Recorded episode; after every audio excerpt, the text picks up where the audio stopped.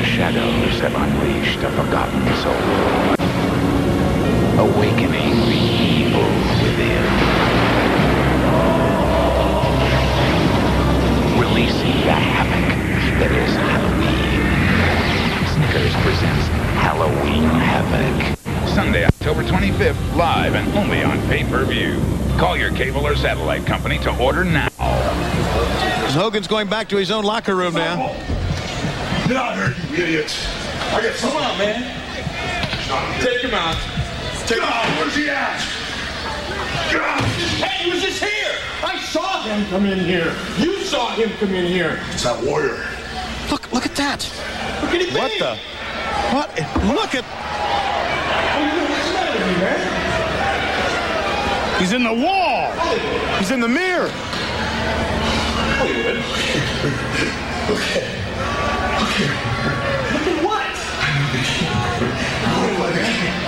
Take it easy, warrior. Okay, brother. I know the rules. I get the number. You're a disciple. Just play the game. How mad I'm on the team? Oh, it's real funny. You think it's funny? What talking? Look at the water. Look at what? All you want. Look at what? Laugh all you want, warrior. It's real funny. You know what? The last laugh is going to be warrior. Okay, he's right there, brother. Warrior. I'm on the team. I know what to do with you, man.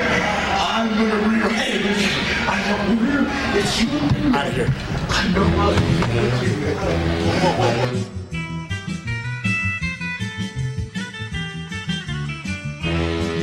whoa.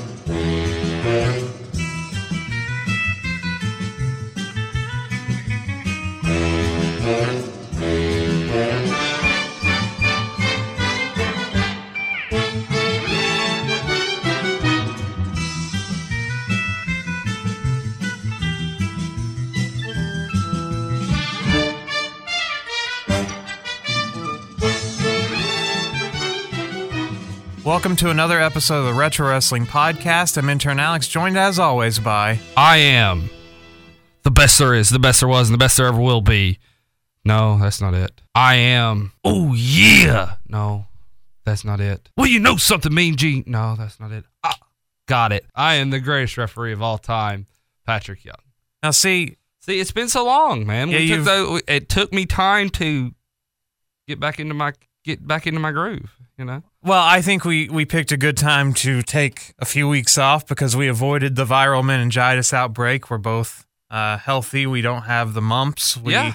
We didn't get pulled off the card at the last minute. So, Yeah, exactly. well, the last two weeks we were on vacation, and in between that was the TLC pay per view, which I had no interest in watching. Until Until, of course, yes, the card was changed and Bray Wyatt was removed. No Sister Abigail. We didn't get the debut of Sister No. Abigail, which I was sort of curious about. That was the one thing that I was going to go back and maybe watch out of morbid curiosity to see what their plan was for this Sister Abigail character and Bray Wyatt wrestling in, I guess, a dress. I don't know what they were going to do.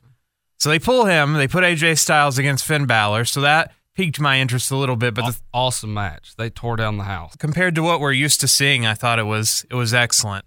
But the thing, of course, that hooked us all to to sit down and watch the entire show was that Roman Reigns was benched. So that's good. That's a good start. And he was replaced by Kurt Angle, Yes. which was very surprising because, you know, if you're going to do this return, Yeah. you don't want to do it typically on two days' notice for a guy that hasn't appeared in a WWE ring at least in 11 years. so they burnt their big return because the big dog was out. So they needed a big name to go in and they picked Kurt Angle. And I mean, you didn't get the full Kurt Angle return because No. he was Shield Kurt Angle. He was in his G.I. Joe outfit. Well, he was in his riot gear outfit. He got what I loved was is he got hurt per se, and he's took to the back, and you just see five guys beating the hell out of the rest of the Shield. Well, the match was laid out very. I mean, this match took like 40 minutes. Yeah, And it was.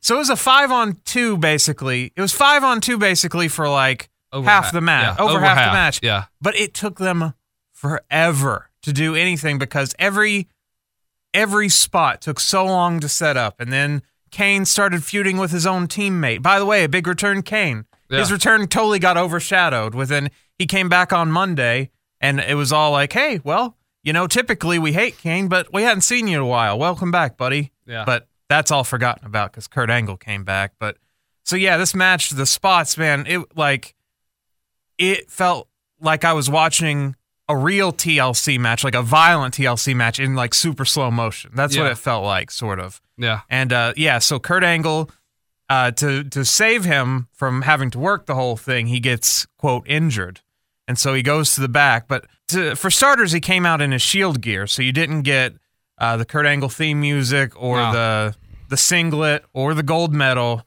He dressed like he was uh, cosplaying Roman Reigns for Halloween. I have, however, seen Kurt Angle did get new attire made.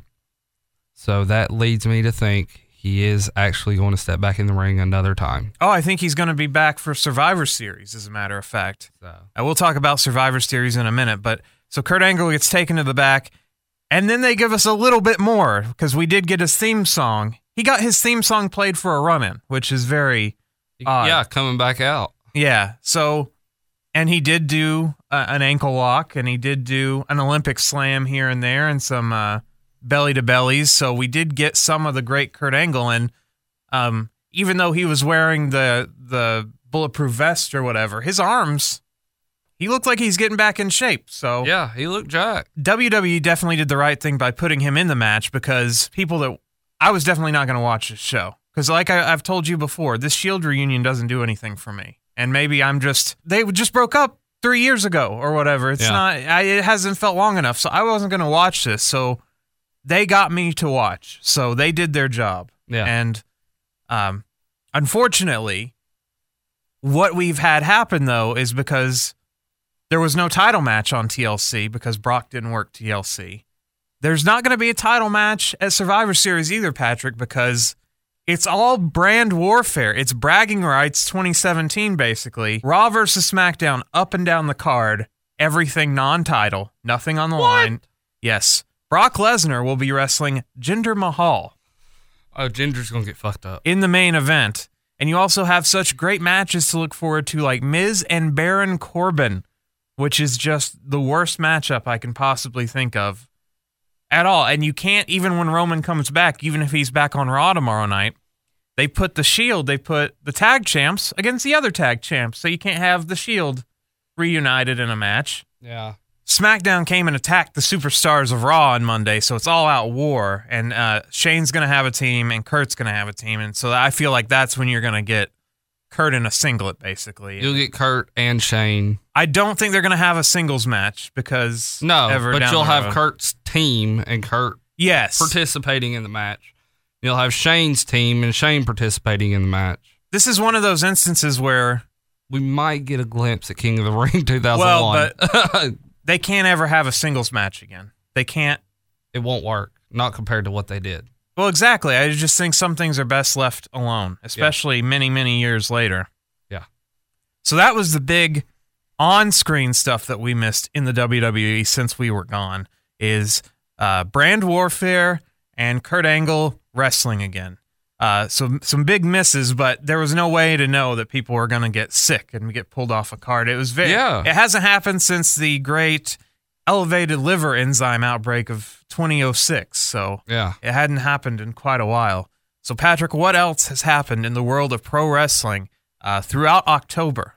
Karen Angle, Karen Jarrett. Karen Jarrett, Karen Angle. She annoys the hell out of her husband, Kurt Angle, and sends him to rehab. Now she's annoyed poor old Jeff Jarrett to the point that he's drove him to drinking, and now he is in WWE rehab. Well, that's that's very mean to blame it on her. There's he's an individual. He makes his own decisions. Yes, Glo- Global Force Wrestling and Impact no longer together. They have had a divorce, and in this divorce, they have sent. Well, Jeff Jarrett has checked himself into rehab. Now, he actually reached out to WWE, and WWE like we talk about with WWE all the time, in any wrestling promotion, they're independent contractors. They have no benefits. This is the Yeah. one benefit that this company offers to Yeah. ex employees is free uh, drug or alcohol rehab or whatever the case may be. It is funny though that Jeff Jarrett of all people would take them up on this offer, and Yeah. that they have to pay for Jeff Jarrett to go to rehab is kind of humorous to me after their messy divorce. But man, what a wild year Jeff Jarrett has had. I, you know, finally coming home to Impact Wrestling TNA, um, having his own brand, Global Force, which had really never taken off on its It- own. yeah, and it finally started taking off. Well, they they were going to use it as their brand. It was no longer going to be TNA Impact or just Impact Wrestling. It was going to be Global Force Wrestling Impact. That was going to be.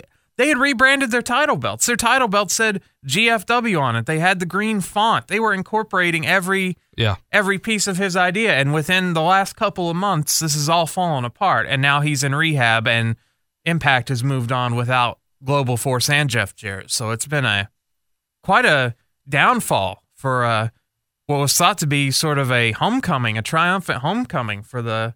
You know, it's almost like a storybook. Like the guy is basically forced out of this company and comes back. It's almost like what happened in a much smaller scale. It's uh, Steve Jobs and Apple. Steve Jobs was forced out of Apple, came back, turned the place around, and you know turned Apple into the huge entity that it is now. Yeah. I mean, this is a much much smaller scale, but this was the story that I'm sure Jeff Jarrett had envisioned: is that I'm the conquering hero coming back to save the day, and it just didn't work out for whatever reason. It's it's it's sad that uh, Jeff Jarrett has personal demons because just my observations of pro wrestling, uh, Jeff Jarrett always seemed like a guy that had it together. You know, I Yeah. didn't. He always, it seems like he always did. And We wish Jeff Jarrett the best. Uh, absolutely, a yeah. speedy recovery and hopefully he can get his act together and because I, I still think he has something to contribute to pro wrestling and a great wrestling mind for this generation. And uh, oh definitely I think I agree. For all the- that he has a lot to contribute. for all of the you know the bs that he gets lumped in with uh, vince russo or whatever jeff well i mean whether you like it or not jeff is a big part of wrestling history and Yeah. uh, yeah great mind for the business even though great minds sometimes do crazy things like uh, jim cornette great mind for the business accidentally whipped out his dick on stage Yeah. very strange Flashes the crowd at a Bruce Pritchard show. So they were doing their uh, one of these discussions they d- Kind of like the comedy show that Foley's done, but it leads into more of a serious wrestling Q&A. Right, it's like a yeah, it's a what they've done is they've taken these Q and A panels like at Comic Cons and stuff, and they just take them on the road to, to clubs, comedy clubs or whatever, and Yeah. they they just sit up there and have a chat, Yeah. and they make money doing it, and it's easy money. And uh, so anyway, I guess a fan or no, Jim Cornette has a cardboard cutout of Vince Russo because this is apparently his worst enemy, is Vince Russo. he hates the man. So he had a cardboard cutout of Vince Russo and laid it down on the stage at the Bruce Pritchard show and was going to mimic urinating on it. And accidentally, because he had these big poofy sweatpants on, he accidentally flashed the crowd. So he you just got went for it, pulled it out, and started going. no, no, no. He didn't oh. start going. He just he had a momentary lapse and flashed it. It wasn't like Yeah. he just started urinating on the sign. So He did. They're just not telling but you this man, uh, after a few weeks ago, he had the encounter with uh, Santino, Yeah. and uh, just he's out of control. This man is wild. This is a wild man. He I love Jim. he's one of the best minds in the business. He is. but the guy is wild. I love Cornette. He is great. Yeah, no, I I agree. Yeah, he's you can be wild up to a certain point, but I mean, he can't even get into Canada because of he got arrested a long time ago. Because of Russo. I don't think it was because he. Not everything bad that's ever happened to him is from Vince Russo. It's- he's going to claim it's because of Vince Russo. This is a one-sided feud, I'm afraid, too, because Vince Russo, I don't think ever talks about Jim Cornette. So it's so. What else do you have from the world of professional wrestling? you posted it. I sent it to you in a uh, private message. The Roddy Piper documentary. Have you seen the trailer that I sent it to you as you posted on our page? I did see the trailer, but I, uh, I'm not going to part with my money to see it. Now, if they Really? want to send me a screener, that would be absolutely fantastic. I'm not saying do that, but if you did that, that would be great. No, I, I, I thought it was okay. You could tell that it was it. It's dated footage. I mean, that yeah. the the article talks about how they sat on this thing for a very very long time and uh, the creator just wanted got with his family after he passed away and talked about releasing this. So this is some vintage Roddy Piper. I mean, uh, he, it looks like it was taped sometime in the mid '90s, maybe the early '90s. It looked interesting, but it's uh, I'm cheap. I, what can I say? I'm cheap, and I just don't pay for things. So it's like if if the Flair thing wasn't airing on ESPN here in a week, um, I wouldn't see it. November November 9th or November 7th, sorry. November seventh. November 7th. Don't let Ric Flair know you don't know when his movie's airing. November 7th. Yeah, Ric Flair. Well, we'll talk about Ric in a second, but yeah, the Roddy Piper thing. He's also his family put out a book, uh, his last book, basically his last autobiography, which Yeah. uh, they helped finish. And from the reviews that I read, it actually sounds really entertaining because uh, Roddy was one of these guys that would kayfabe a lot of his history, uh, basically tell you wild tales that weren't true a lot of times. But this last this last book was more of the real story, and so if this documentary does that, then then I might check it out. But it's hard for me to ever spend money on stuff. If it if it ends up on Netflix or some you know channel where I already pay for the content, then I'll get it. But but as I mentioned, yeah, the thirty for thirty on Ric Flair is coming up here in uh, about a week, and Ric made it to the premiere in Atlanta, and he was thrilled to make it to his own movie premiere. Yes. he was very happy about this and he the way this documentary came about was pretty funny. It was there was a, a documentary about a basket college basketball player from north carolina that they interviewed Ric flair in just to get his thoughts about it just because f- famous north carolina people who do you think of Ric flair and so he weighs in on this basketball player and the guy that was directing that movie was like fucking Ric flair this might be a pretty good movie and so Ric gets sucked into it, and next thing you know, he's got this uh, 30 for 30, which is ESPN in the last few years with their partnership with the WWE has started doing more pro wrestling stuff. But I mean, Yeah. if you go back even five, six years to the idea of having a pro wrestler being featured in a 30 for 30 is pretty incredible. So I'm really looking forward to it. Like, I really can't wait to see it, especially like seeing The Undertaker out of character as Mark Calaway. Like, Oh, is he gonna? He's actually in, got a speaking part in it. He does, yeah. He has he's interviewed several times from what I've seen in the uh the trailers. So Okay.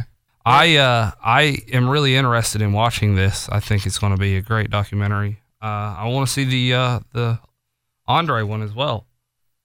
yeah, I'm ready to get them all get them all out. But uh, is there any more other than that?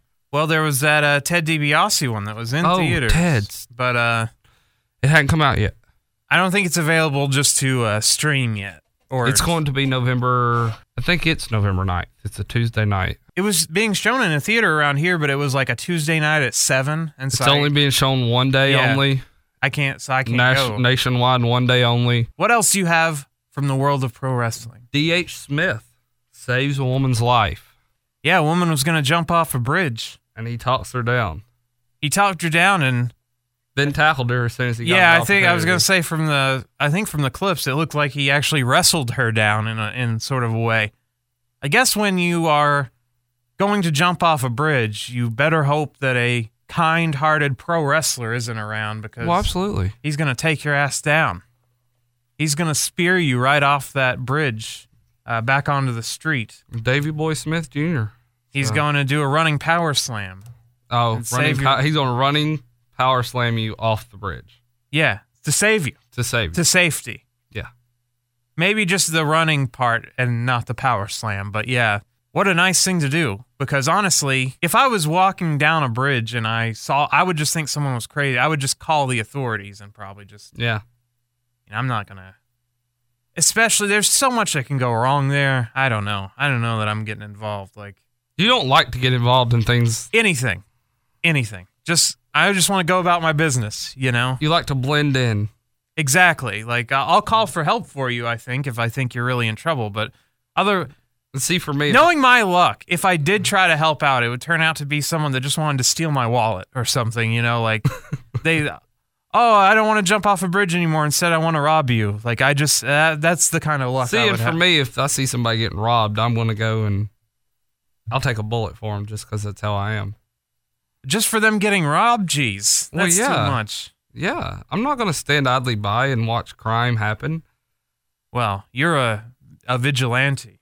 Don't take the law into your own hands, Patrick. I'm not taking. I'm not going to hurt somebody. I'm going to defend the United States citizen. So it was nice to see a wrestler doing something good in the news. It Uh, was, you know, yeah.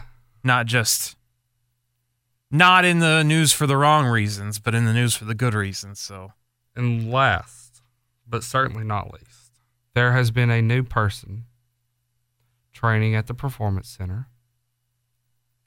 You might know her as Rowdy Ronda Rousey. now this is all this is still uh, kind of murky. I've I've looked into this and I haven't found a source that I feel comfortable with or any sort of verification of this, but I do see it floating around that she is in the performance center in Orlando. And if that's the case, then I guess you could probably bank on seeing her at WrestleMania because I don't Absolutely. think that she would be ready for Survivor. It's too late for Survivor Series now that we're uh, three weeks away. Yeah, no, it's this is a WrestleMania matchup. You do not want to give this away on your other big three. Right, is- and I also this is a WrestleMania moment only. And I also think that if she is a part of the WrestleMania card, uh, that'll be the time when the network they decide to raise the rates because Netflix raised their rates by a dollar last month, and WWE's pricing scale has always been never more than Net- Netflix is the industry leader in streaming, so we have to set our prices to be with them. But since they've raised their price a dollar, I think when Wait. WrestleMania rolls, or if they have a big star like Ronda Rousey, because I mean, the buy rates that she did for UFC, I mean, she's a mainstream star. Mainstream media all the way. Yeah. Yeah, and so you're going to get a lot of intrigued non fans like us that just pay our, you know, that we're in there every month. You're going to Yeah. get a lot of new signups. And so I think that's the time to raise the rates, whether we like it or not. The rates are going to go up. There's Yeah. just, there's no way around it. The inflation uh, takes over everything, basically. But I can definitely see them doing the uh, the four horsewomen of wrestling versus the four horsewomen of, of MMA with uh, Shayna Baszler being on the roster and Ronda Rousey, and then the other two females who I'm sorry I'm not I don't remember their names, but I think that four on four match or the Stephanie match that they teased at WrestleMania 31 or was that the one in Dallas? Uh, No, it was No, it was 31 31. At 31 they teased the Stephanie match. So I would much rather see her in a mixed in I- like an eight woman tag. I'd like to Steph- see her. I'd like to see her against uh, Charlotte. Well, I think that would be a down the road match. I don't think that. I think her and Charlotte would absolutely tear the house down. I think that's one that you'd want to build to. But I and even if she does, I think that's kind of the Hogan Andre type situation. Even if she does sign on with the company, though, I think it's going to be like Brock Lesnar, where she's not going to work house shows. She's not going to do TV every week. She's going to be a special attraction, and she's Yeah. going to come into pay per views and maybe uh, you know two Raws before a pay per view, and that's pretty much what you're going to get out of her. So, you know, don't expect don't expect to see some kind of This won't be a weekly televised thing.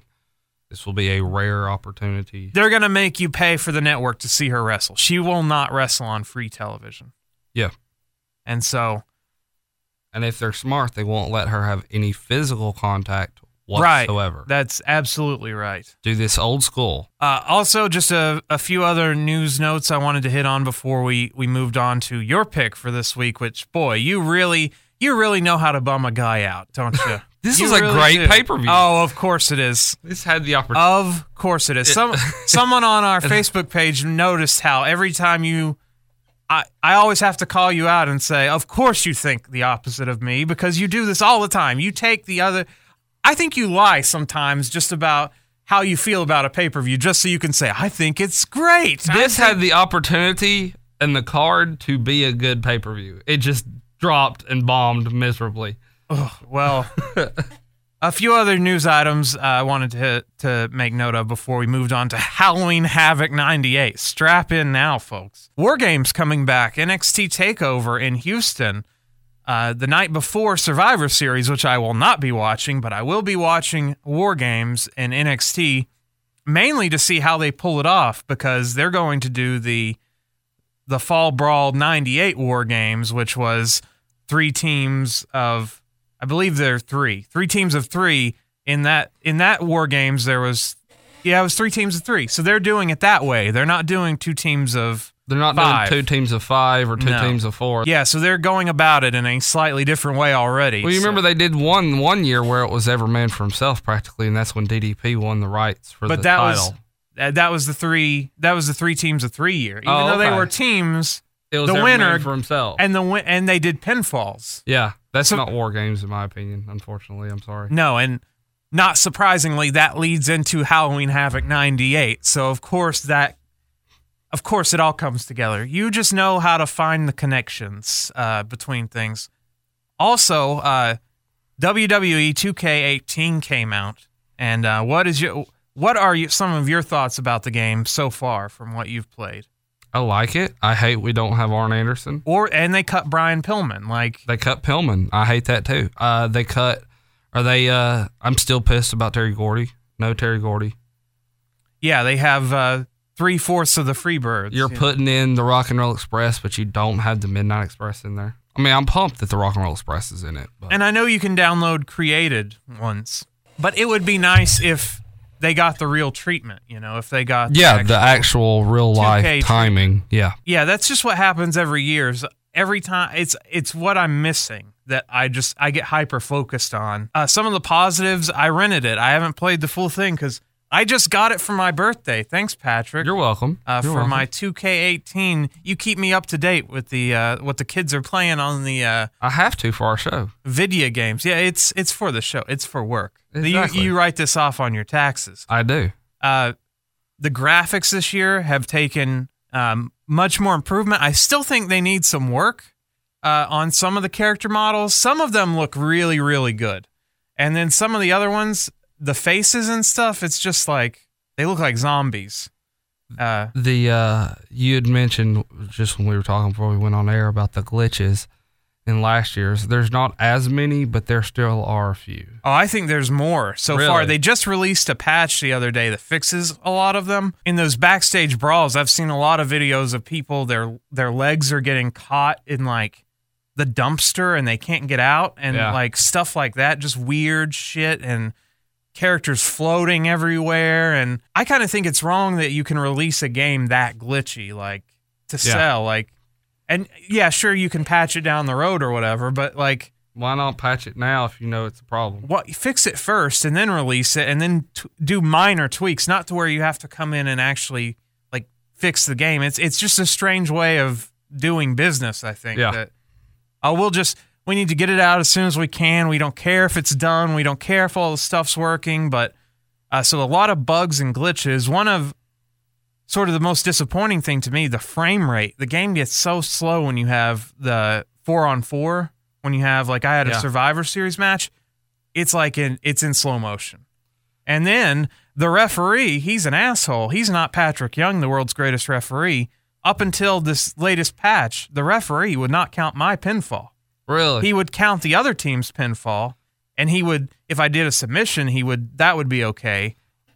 But he would not count for me. They have in in the game create a match and you are able to go in there and if you actually want to do survivor series style elimination match you have to go into the eight man tag and make it an elimination and save it under survivor series elimination match tag match oh so you have to build it you have to build the match if not your eight man tag it's first fall it's one fall to a finish wow that's just I did an eight man elimination tag last night. I guarantee you, I went 45 minutes. One thing with the the 2K series for a long time too is like I know it's supposed to be a simulation style. It's supposed to be just like the real thing, but I feel like there's so many reversals that you can't ever get on a roll. Like No. I can't get on a roll like I just want to have fun and beat the shit out of like That's like when you and me play. It's more reversals than it is offensive moves.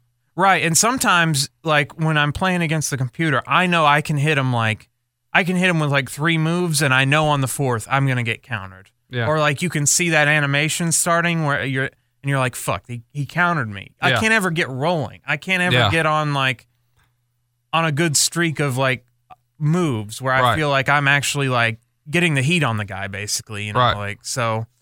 that's just been a problem with the game for years. So I, at this point, I'm almost used to it. But uh, I, I think that needs some work. while we're while we're on the topic of Halloween Havoc and the WWE game and all that, it is rather chilly here in Chattanooga, and you are wearing your NWO sweatshirt, That's right. Yeah. your pullover hoodie. So how Yeah. is that comfortable?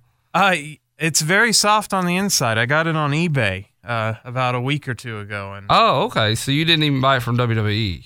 no, it's got a WWE tag in it. So I WWE has them on sale on their website right now as you speak. no, I don't know about that. They do. oh, they do. Yes. Oh, okay. So I actually thought you got it from WWE. How much are they there? They're going like 35, 40 bucks, something like that. Okay. How much? I, I paid thirty four bucks, free shipping on eBay. So. Okay, so you pretty much went through the company and they just didn't tell you about it. I was they have an Ultimate Warrior one that's pretty badass that I've thought about getting. I still have my Bret that I love. I love my Bret Hart hoodie. They don't have the, They- long sleeve. They don't have the home. Okay, it may have already sold out. Yeah, so. all sold out. NWO sold out. It's uh, they have a short sleeve one. They want sixty dollars for a short sleeve NWO hoodie. that's because the logo's turned sideways. Yeah, they did all that work. It's Yeah. crazy that you know all these years later, they can still sell this merch. I want a One Warrior Nation one. Oh boy. One Warrior Nation, which had two members, uh, didn't even it, Because two members, I thought it only had one. no, because the disciple was technically That's right. The second He member. under the spell. That's right. the second member of the One Warrior Nation. That's true. That's very true. Kudos to some of the creations I'm seeing out there on the game, though. You go out there to create. Oh, yeah. Man, there's people putting in some serious time and effort into the, some of these characters. I probably rented the, a copy from Redbox maybe like the like two days after it officially came out. So like six days after Yeah. you know the secret you get it four days early thing. I got the Cena edition. So. Oh, the scene enough. Yeah, I got the uh, figure and the Cena autograph and all that. So Yeah, and just going to the community creations and seeing the characters that they build, like people put so much work into this. It's just crazy that they sit there and then they share it with us. Like it's Well, a the, the in the title belts too. The title belt. You have the North American Heavyweight title. That has there's never been a title look like this. Someone has actually gone in there and completely rebuilt this thing. Which one is it? The North American Heavyweight title. And yeah, like there's nothing in the game to remotely make it to even build that. So they had to go in there, rewrite the system, and do it. And you can download it. And there's uh like you got the Memphis heavyweight titles out there. You've got uh Florida Championship Wrestling, the heavyweight title. You got the uh Georgia Championship Wrestling tag titles. You've got all of these people have just gone out there and and put in a ton of work into into some of these title belts, into the, some of these wrestlers, even some of the arenas. And then it's nice because they share it with us. They don't They have to share it with us. Yeah, because I don't have the abilities to do that shit. That's the one thing I will say that these games, ha- I mean, e- wrestling games, even going back to like Attitude and Warzone and all that stuff, No Mercy, like the creator wrestler thing has just gotten so insane. Like, and and the creative title, like all the detail you can put into these things, like Yeah. I just don't have the patience to sit there with, especially like with a PlayStation controller and like You go to fine tune this. Shit. you go to try to create an arena and you're doing the thing for four hours. Yeah, I mean, and you're and it still or mine anyway. Still looks like shit because I haven't even done over half of what I needed to. yeah, like uh, So trying to make something like the WrestleMania nine, like Co- Roman Coliseum. Someone sits around and fucking builds that all day. It's nuts. yeah, So yeah, kudos to the community creators out there. Thank you yes. for providing, filling in the gaps where 2K forgets to. and if you're a if you're a listener of our podcast and you are a creator or you're one that is a a uh, that does this professionally because there's got to be people that do this shit professionally. I mean, yeah, there some must of this be people that work for the company. Some of this stuff is really, really badass looking. Let us know what your name is per se or whatever. And yeah, we'll your give you PSN. we'll give you credit. We'll give you we'll put you on air. We'll whatever you want, man. We'll I'll you, share some of your screenshots. Yeah, we'll we'll do all kinds of stuff for you. We're we'll help you out. We'll uh We only put in a couple hours every week on a podcast. That's true. We took the last two weeks off. So that's true. these guys are sitting around making shit all day. Exactly. Well, Patrick, some late breaking news in the Retro Wrestling podcast. We happened to be recording this as the WWE was making some big roster moves. They yeah.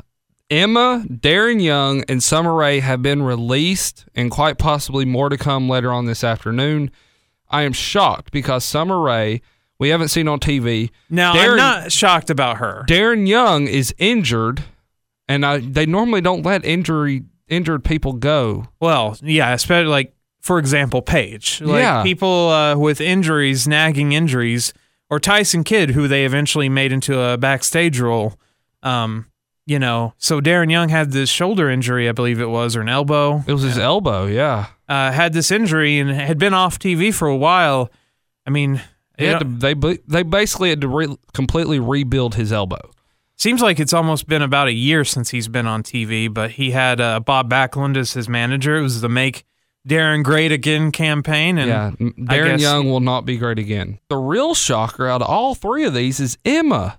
Yes, who was just on Raw on Monday, had a match at TLC, as a matter of fact. Tore the house down at TLC. Had a very good match. I'd say next to the next to Finn Balor and AJ's match, the women's match was the best match on the card. And then a couple was a month or two ago, she was main eventing the paper, or not main eventing, but main eventing the women's side with uh, with Sasha Banks at a pay per view a couple months ago. I mean, Emma was really slowly getting into that push role. and spent all those Emmalina promos that never panned out. I mean, this company at one point had big plans for, and I don't know what's happened in the past 24 hours to change all that. That That's- is literally absolutely crazy because they were building an entire rivalry between her and Asuka.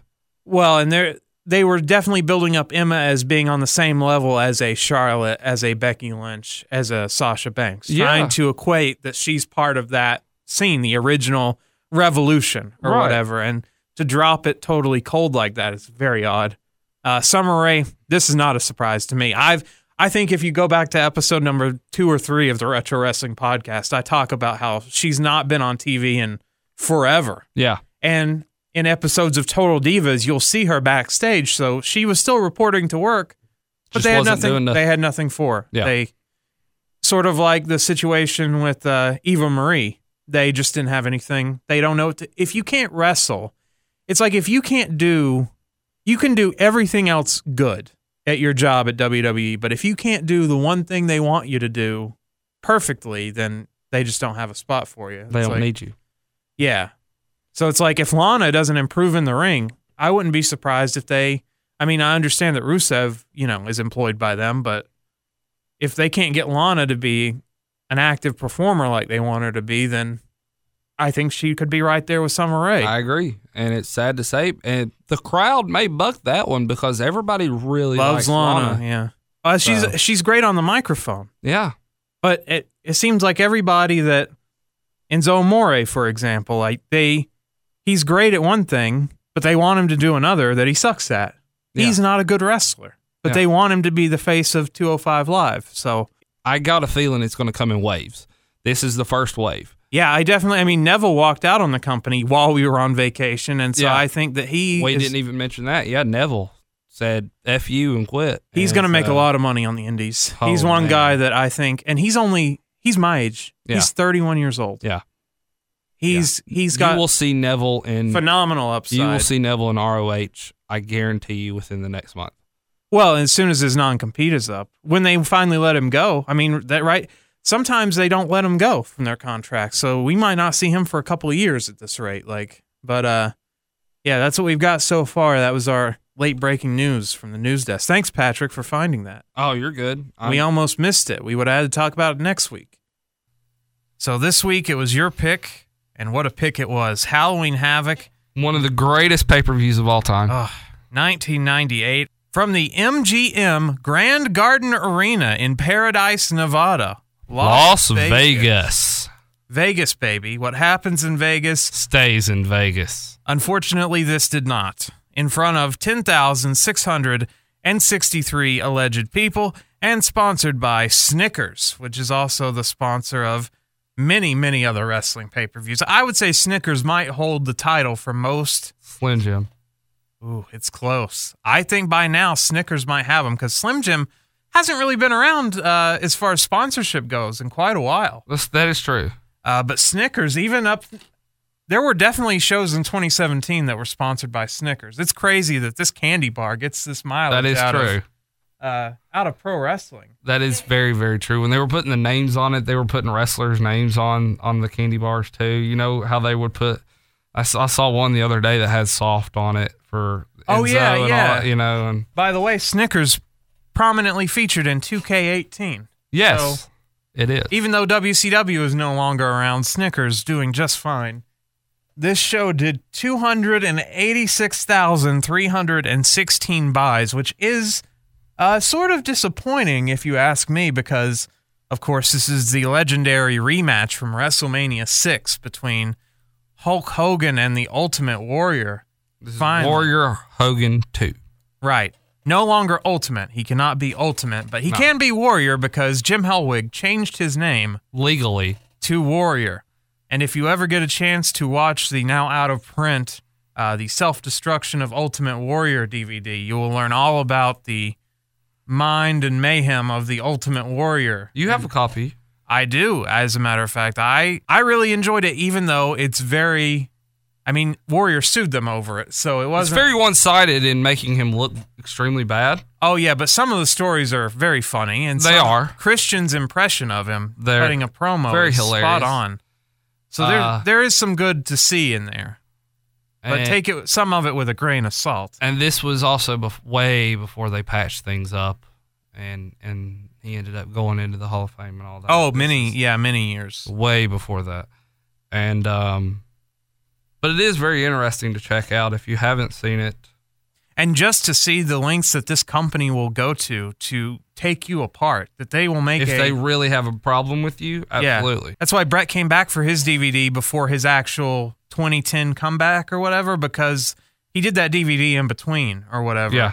And he was scared that if he didn't, and I think it was, it's been alleged that they basically told him, if you don't be a part of this, you'll, en- it'll be like the Warrior DVD and we'll just rip you to shreds, basically. You Right. know? We'll just find everything, everything bad about you and just take you apart and then sell it and then make money off of it. So, but yes, Jim Hellwig, Ultimate Warrior, who had been out of the wrestling scene since '96, he had that very short run where he pinned Triple H at WrestleMania and killed uh, Hunter Hearst Helmsley's WrestleMania streak right off the bat. Uh, beat him at WrestleMania 12. We we thank him for doing that. Got into a feud with Gold Dust. Uh, started a feud with Jerry Lawler wearing a hat, and uh, then split the scene. Anyway. The picture that of Warrior that Lawler had had drawn, oh, he smashed him. and he smashed it. Right. But that picture was badass looking. I it was cool. It was cool looking with the lightning bolts and shit with Warrior standing. So Warrior had come back in '96. Not a good time for Ultimate Warrior to uh, try a comeback anyway, because the rise of Steve Austin was, you know, just beginning. You know, the characters, colorful characters, cartoons, superheroes. Say your prayers, eat your vitamins, drink your milk is completely dead. Yeah, as soon as the NWO stepped on the scene in WCW, then the WWF would counter with their own version of Attitude.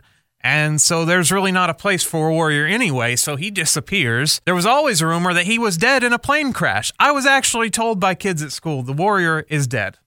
And I believed it because there was no internet to like go fact check. There was a little bit of an internet, but there was no way to fact check. I was not aware that he had wrestled outside of this match. I was led to believe up till he was going into the Hall of Fame that this was his last match.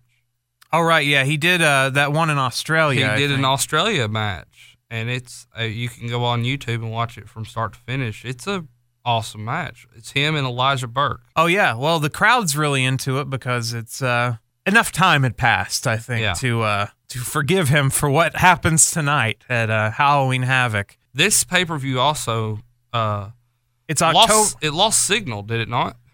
Oh, this was yes. Well, we'll talk about that. It's October twenty fifth, nineteen ninety eight. No, what happened on this pay per view, Patrick, was back in the ye old days of pay per view, wrestling companies would book. You book time on Right. satellite. You book time on the pay per view channel, and so they would always book three hours. And so every wrestling pay per view would be slightly shorter than that because they would leave enough time. So if something overran, or if something ran long, they would have some pad that they could still show it. So that's why most wrestling shows don't go exactly three hours because it's hard to time out wrestling to an exact. It's not an exact science. Yeah. So they would book three hours. Well, this show went over by like 45 minutes or like 35 minutes. It went over. And well, when you run over, you can't just keep going. They've got a movie or something coming on behind you. They've got a schedule to keep the cable companies do. So they'll cut you. And so a lot of cable providers cut the signal uh, about a minute or two into the main event. So you did not get to see DDP and Goldberg. And so the next night on Nitro, they had to show it for free to, you know, people just watching Nitro. And they, I'm sure a lot of cable providers had to issue refunds because people were furious. We ordered this pay per view. And when this happened, my dad was so mad that he had my mother up till 3 a.m. with Comcast, Giving them a piece of their mind. giving him a yeah.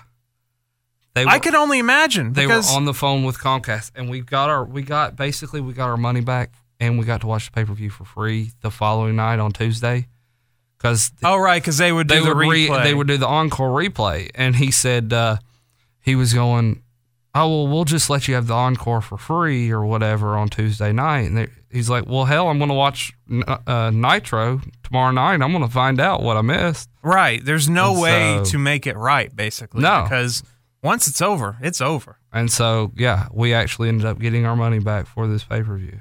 Yeah, you and a lot of other people did. And so this is uh on those anytime WWE talks about the failings of WCW, they bring up this show.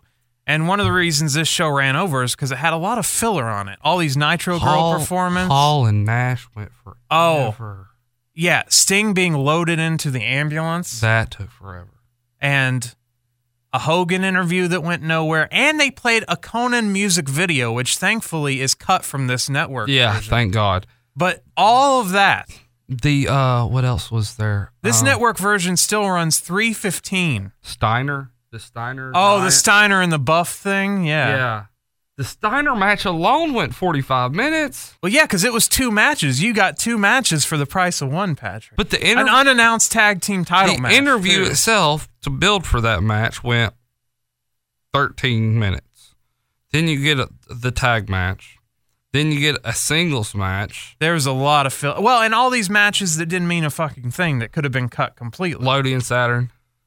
Uh, the Disco Inferno qualifier match against Juvi, the Fin- Disco Inferno match against Kidman, Fin- Finlay, Alex Wright. Wrath. I mean, there is a lot of stuff on this show that could have been Oh, Wrath and Meng. I actually enjoyed Wrath and Meng. It was short enough, but I, it has no. Pl- these these are nothing matches. These are. Raven, Unannounced. Raven and Jericho was interesting too. I enjoyed it. It's sad. The first match, yeah, Raven and Jericho might have been a contender for match of the night. And That's- it, yeah. It wasn't even that great of a match. It was okay. Opera music plays over footage of Hogan and Warrior, Goldberg and DDP, Bret and Sting and Hall and Nash. Now, this, this, as we're going into this, this has the capabilities of being the greatest, one of the greatest pay per views of all time. Yeah, you tell me that card without context of where all these characters were, what year it was. I'm in. I mean, you're looking at Some of the greatest. some All of the these Hall of greatest- Famers. You're right. Some of the greatest of all time. You've got you know Rick Steiner versus Scott Steiner. You've got Hall versus Nash. Yeah, the breakup of the outsiders. You've got Bret versus Sting. right, the you- battle of the sharpshooter. Hogan Warrior, Goldberg DDP. You, you don't mention titles. Don't mention What year time it is. frame. Yeah, you just look at that card and you're thinking, dude, this is this is going to be a badass pay per view. Oh, definitely. They dropped this so bad. well, yeah, I'll get into it at the end, but there, I, there's a few notable people that didn't make the card that I just am baffled because WCW, Harlem Heat. Ric Flair, Yeah, uh, WCW had one of the best rosters ever, yeah. and you you get a card like this. It's all that has a like you said, these four matches, these are pretty good matches, but then you're like, well, where's where's such and such? Where's such and such? No explanation. Yeah. No, I- they're just not there. Last year at Halloween Havoc 97, Rey Mysterio and Eddie Guerrero had one of the best matches. Some people say it's the best match in the history of WCW. Guess I- who's not on the card tonight? Neither one of them.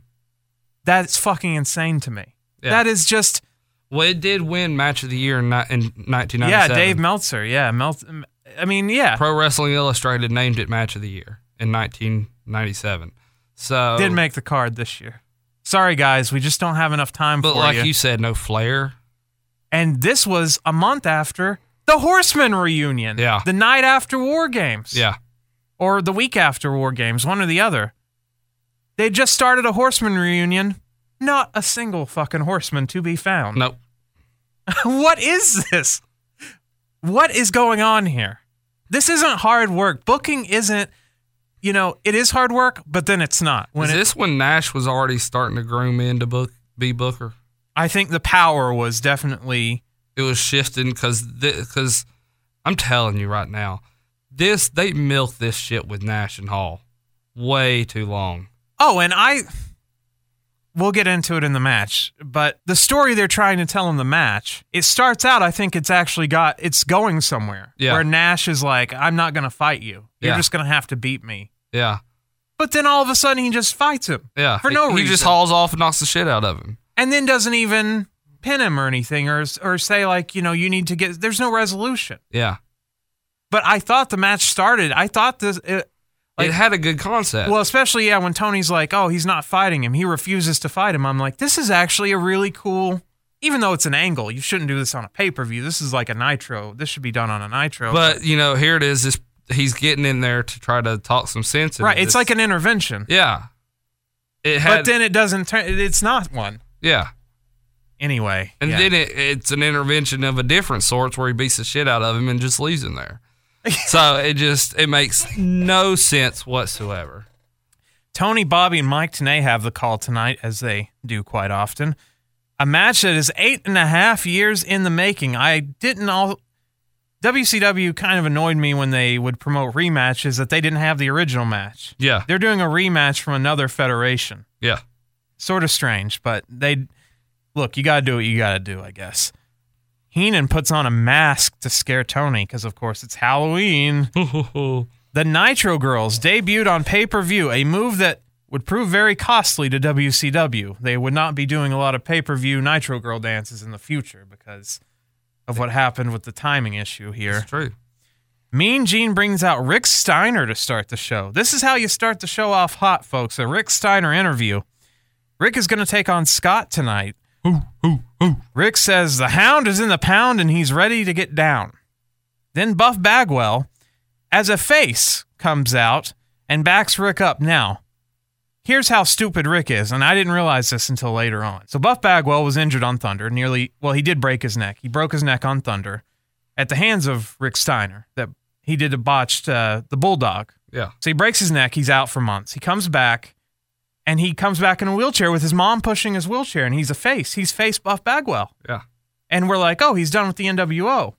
But then Swerve, like the next week on Nitro, he pops out of the wheelchair, joins the NWO again, and says, I'm the stuff, and just totally shits all over that. Yeah. Then a few weeks later, the week before this pay per view, Patrick decides, you know what? I take it back. I don't want to be the NWO anymore. And he ta- he sw- he takes the chair and he swings at Scott. Right. He doesn't hit Scott. No, he doesn't hit Scott.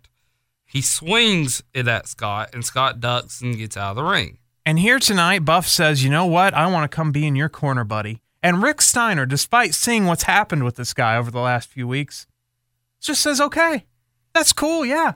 You can totally be in my Come corner. on, dude. Tonight, Gene, it's not brother against brother.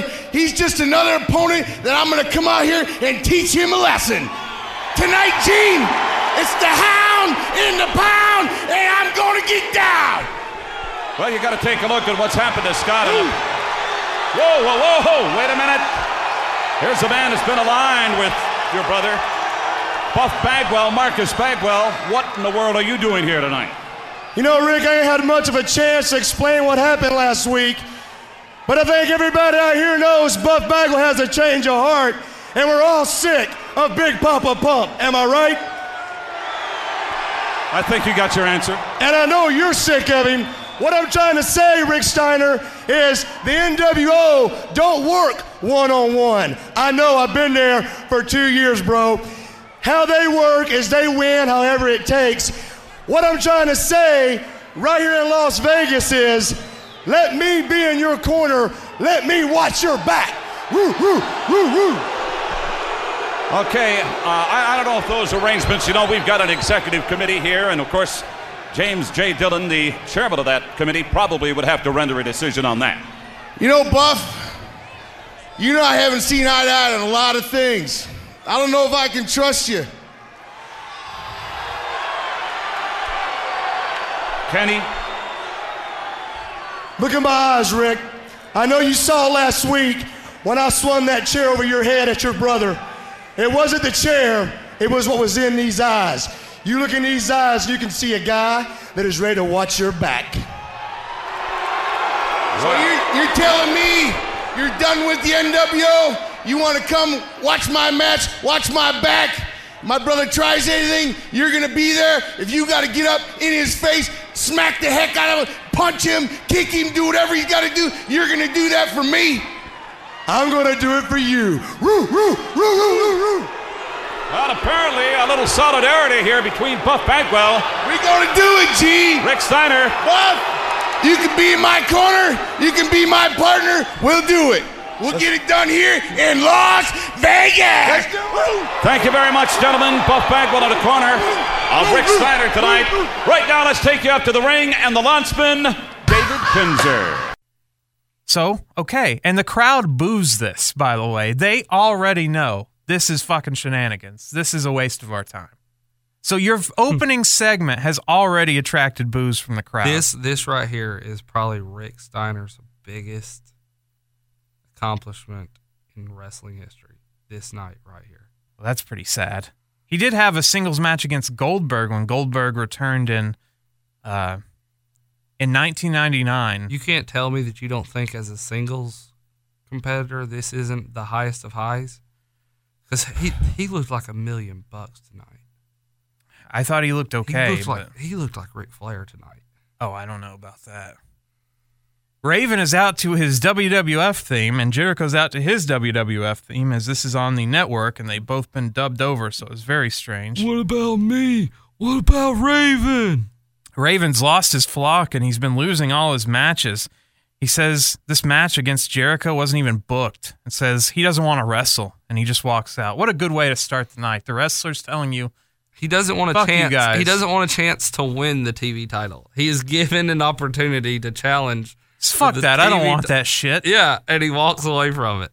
Jericho says, "Hey, guess what? I don't want to be here either," which I I sort of think is a shoot actual comment from Jericho, knowing that Jericho wanted out of the company. Yeah.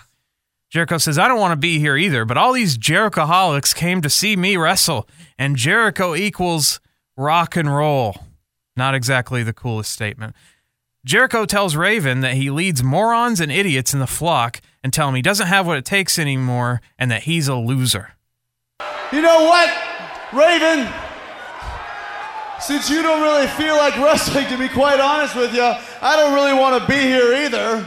So if you don't want to wrestle, it doesn't bother me at all. But there's one problem: all the Jerichoholics in Las Vegas came here tonight to see me wrestle because Chris Jericho equals buy rates, Chris Jericho equals rear ends in the seats, and Chris Jericho equals rock and roll.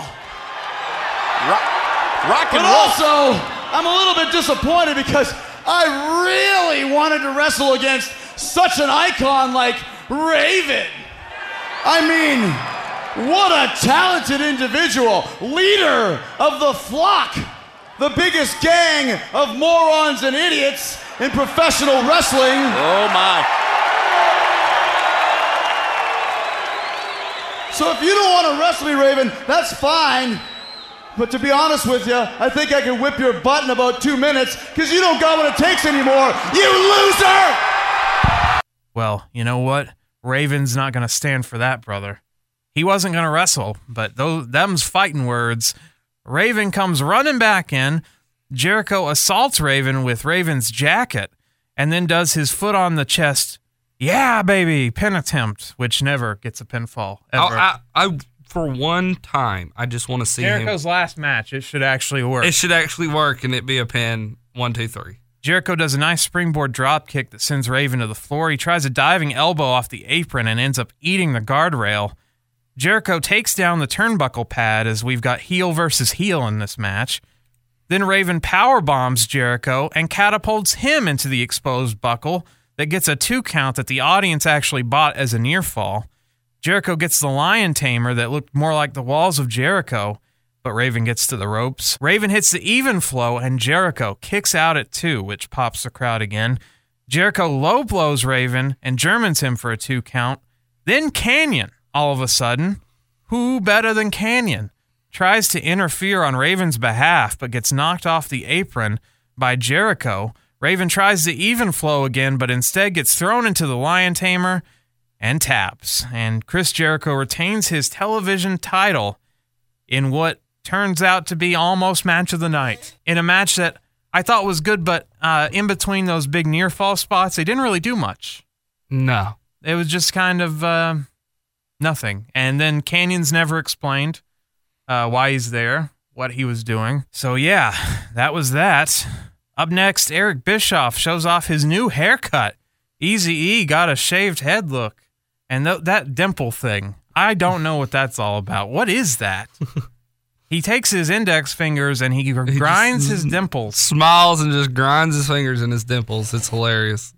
Bischoff says Hulk Hogan represents family values. 2017, I don't think he does. Hogan explains why he kicked Horace out of the NWO family by whipping him with the belt. That's my dead brother's son. We had a Hogan family feud on Nitro, and Horace was kicked out of the Man, uh, he split his head wide open though with that chair shot. big stitches. Hogan's going to wipe the paint off Warrior's face. Well, he did accomplish that, and he's going to leave him laying tonight. And that's it from Hogan. Thanks. Then Meng's music plays. Tony asks Bobby, Hey, what do you think about that gargoyle, Brain? As the giant Halloween Havoc gargoyle. Brain mentions that he like dated her or something. Meng is going to take on the Monster Wrath. It's Meng versus Monster. Wrath takes Meng down with a big shoulder tackle. Meng hits the kick of fear for a two count. Meng hits a backbreaker for a two count. Wrath hits his death penalty rock bottom that only gets a two count. Then he powers Meng up and over for the pump handle slam. This pump handle slam was so impressive. Well, because he had to pick up Meng, he had to deadlift Meng. He deadlifted 350 pound Meng. He hits the meltdown, as it's called, and gets the win. This was without a doubt. If you don't watch anything in this match, at least watch the finish. Because he deadlifts Meng and hits this pump handle slam out of nowhere. And I'm sitting there with Tony and them because uh, Schiavone's going, I don't think he can get him up. And Heenan's like, well, hell no, he can't get him up. He's 350 something pounds. Well, they were trying to build up Wrath as a monster, and I guess this was a good job. Job well done.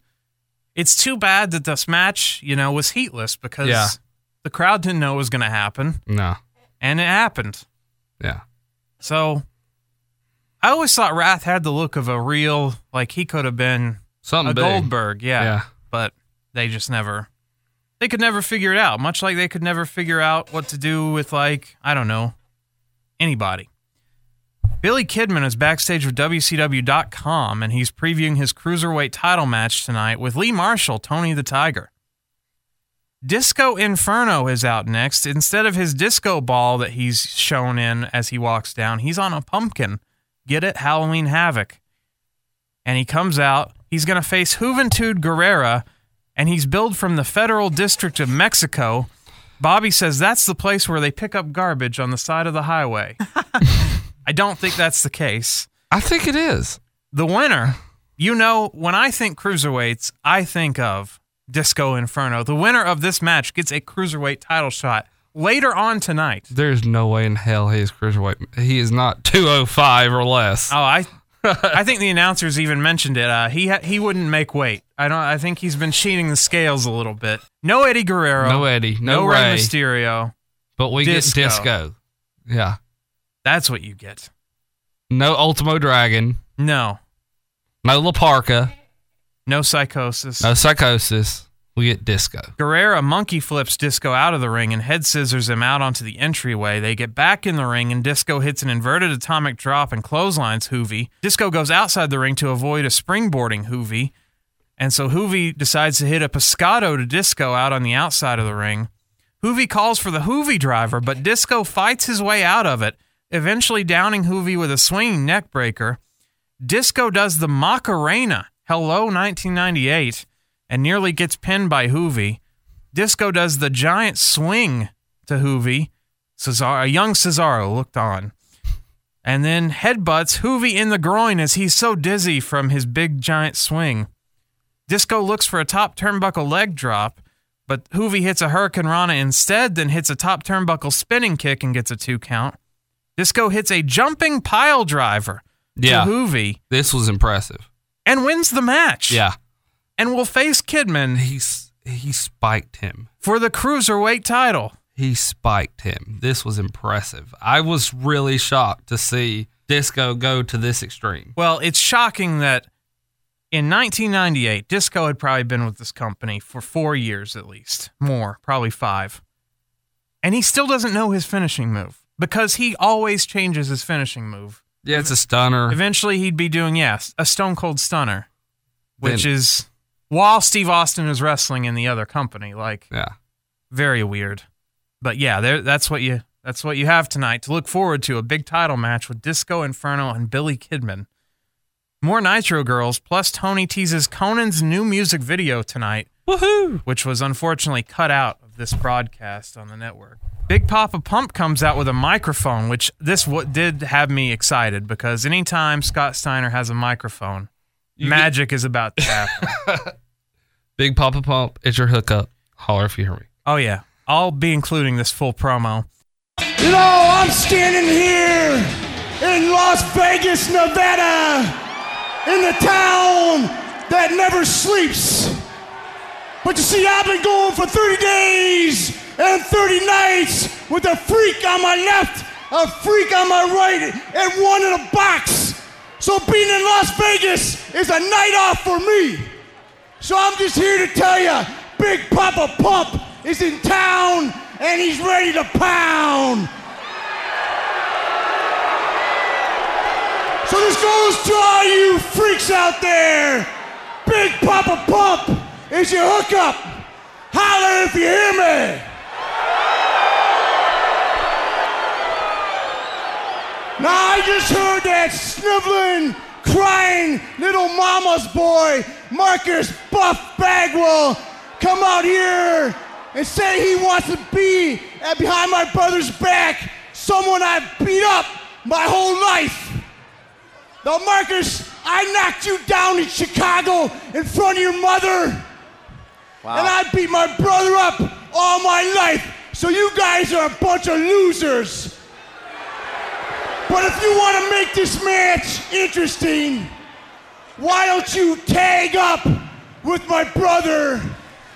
And I'm going to tag up the man with the largest arms in the world. We'll tag up with the largest human being in the world, the giant. And to make this match interesting, because the NWO does whatever they want, we'll wrestle you for the World Tag Team titles. Ain't that right, John? You ready to take on them two punks for the World titles? You know, you look at it like this.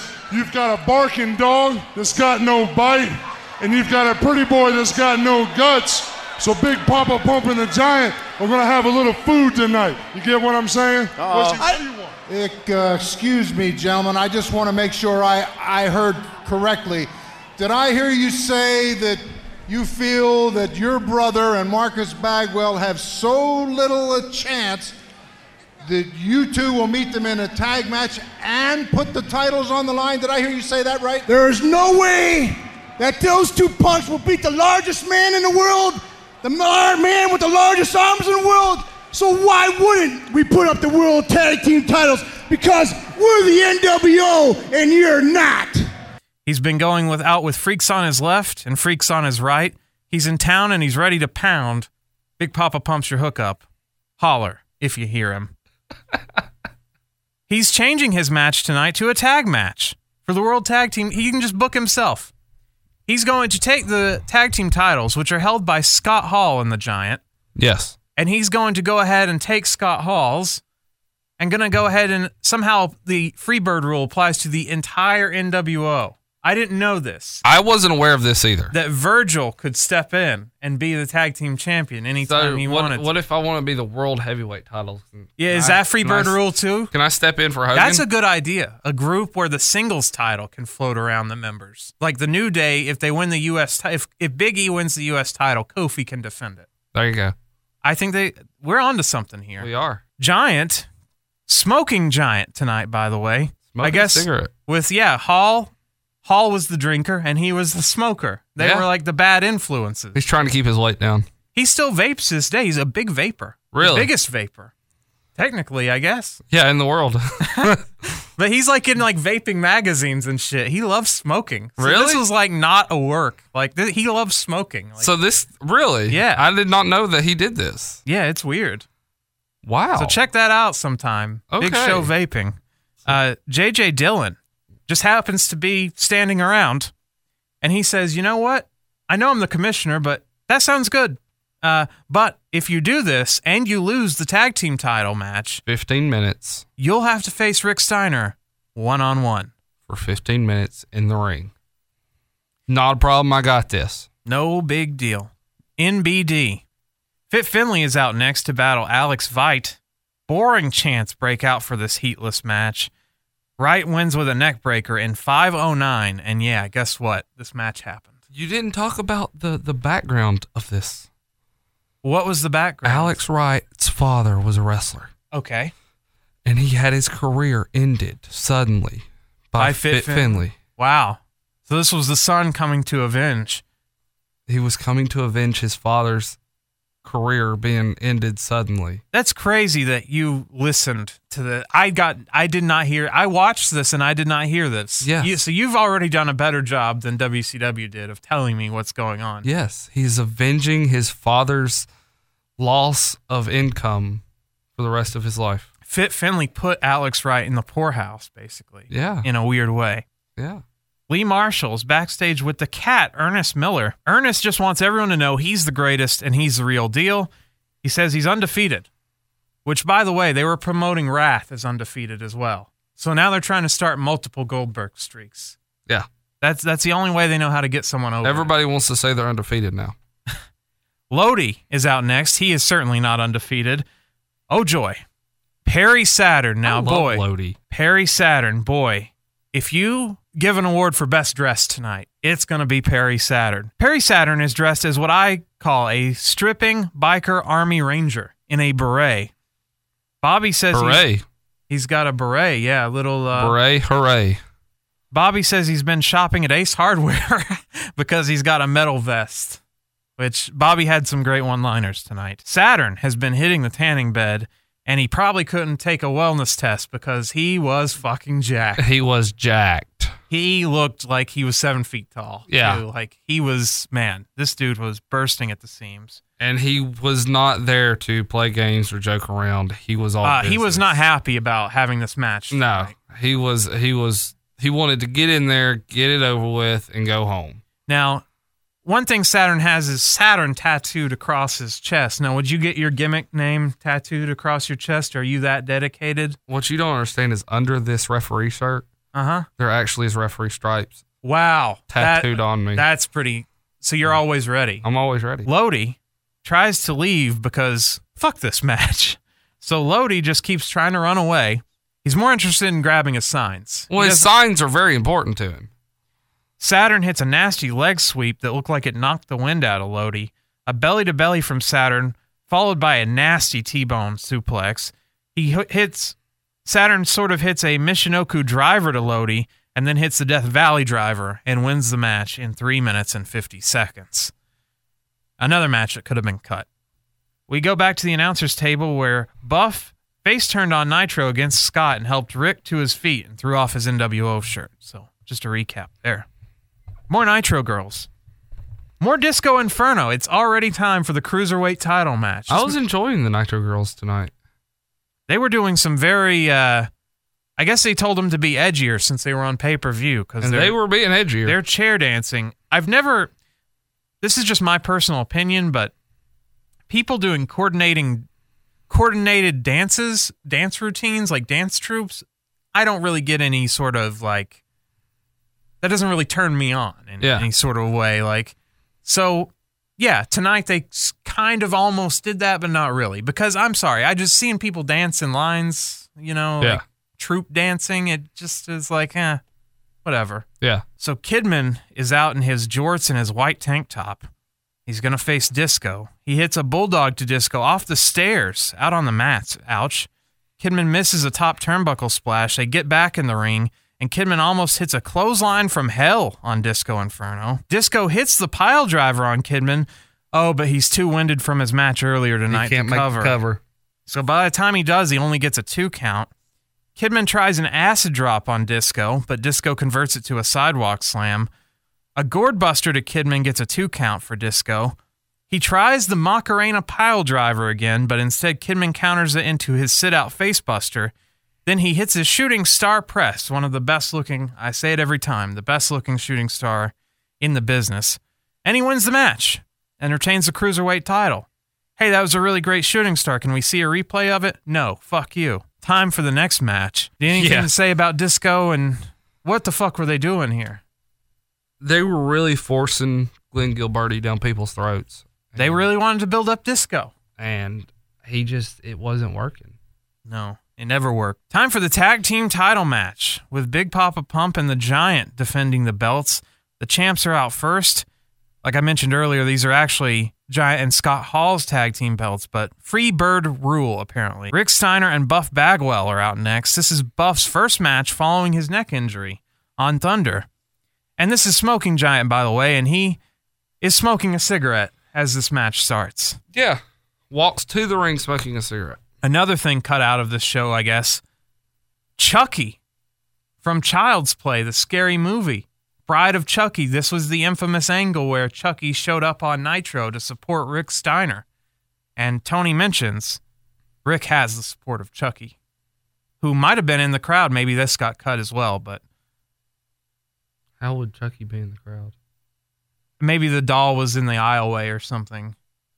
I don't know. It's Halloween, man. That's true. Rick tees off on Scott with an inverted atomic drop and several right hands, clubbing right hands. He no sells an atomic drop from Scott, which you should still sell that a little bit, and levels him with a clothesline. Bagwell tags in and, shock to nobody, puts the boots to Rick. Bagwell turns again.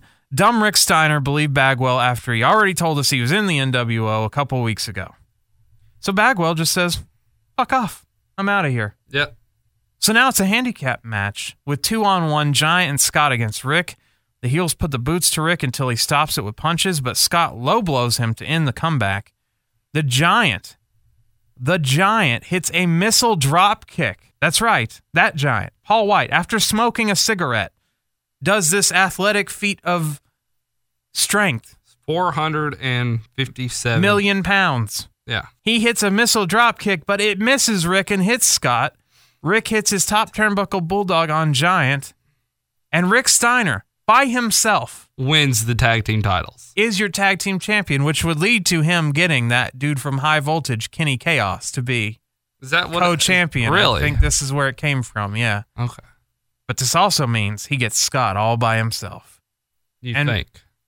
You're right, of course. With the NWO, it's never, it's never one on one, is it? So Yeah. as Rick is grabbing Scott to try to pull him back into the ring, Scott's saying no. Yeah, he's saying, no, He's- I'm not he's- to fight. He's Even though he agreed to it. he's shit canning getting out of there. Giant gets punched again, trying to ward ward him off. He fights off Giant, finally gets Scott back in the ring, and here we go. Yeah, big clubbing forearms, just beating the shit out of him. He is yeah. owning Scott. And then out of nowhere, you see He suplexes him. He's Rick suplexes Scott a few times. Yeah. So. Oh, he had a Steiner line on Scott, and I was like, thank God. I'm so glad that you know what it feels like because you've been throwing it to so many people throughout the years. Those Steiner lines are ugly. Then, for no reason, the man we just saw leave, Yeah. We have Bill Clinton. Bill Clinton, is going to interfere in this match. He jumps the, The guardrail. The president of the United States at this point in time jumps the guardrail, knocks out security. Stevie Ray gives him a slapjack. Stevie Ray hands him a slapjack. He climbs in and sneaks up behind Rick Steiner and just whacks Rick Steiner with the in the back of the head with slapjack. Slapjacks him and slapjacks poor old Charles Robinson. That's true. And then all of a sudden you realize that's not the president. As he pulls his mask off, it is Buff the Stuff Bagwell. Which there's no reason for him to have wore a disguise no. because it didn't help. Us, it wasn't a surprise at all. Like it was still a surprise because he came out of the crowd. You got to think about this though. The man was in jeans. Okay. He went. He went He, back. there was enough time that he was from the start to the finish of this match. There was he made it so time- much more complicated. There was enough time for him to go change out of his jeans into a tuxedo, put a mask on, and walk around through the crowd. Yeah, well, and also, what an idiot because he fucked the NWO out of the tag team titles. Yeah. Why did he even leave to begin with, other than he wanted to cosplay as Bill Clinton? Yeah. And yeah, he went to the dressing room, changed, then walked out of the dressing room, walked all the way through the arena, all the way back around Yeah. to just fight, which he was already out there doing. Yeah. Exactly. Makes- it hurts my head the logic that he used here. There was none. I There mean, none. Eric Bischoff was on something this was uh, when he was thinking about really this. special. And so Scott then goes to cover him. Buff and Bagwell, Buff is this a legal move to do? I can take your lifeless hand and make the count. We'll see. We've seen Austin do it in the past. Oh, that's true. So Buff grabs the referee's hand. One, two.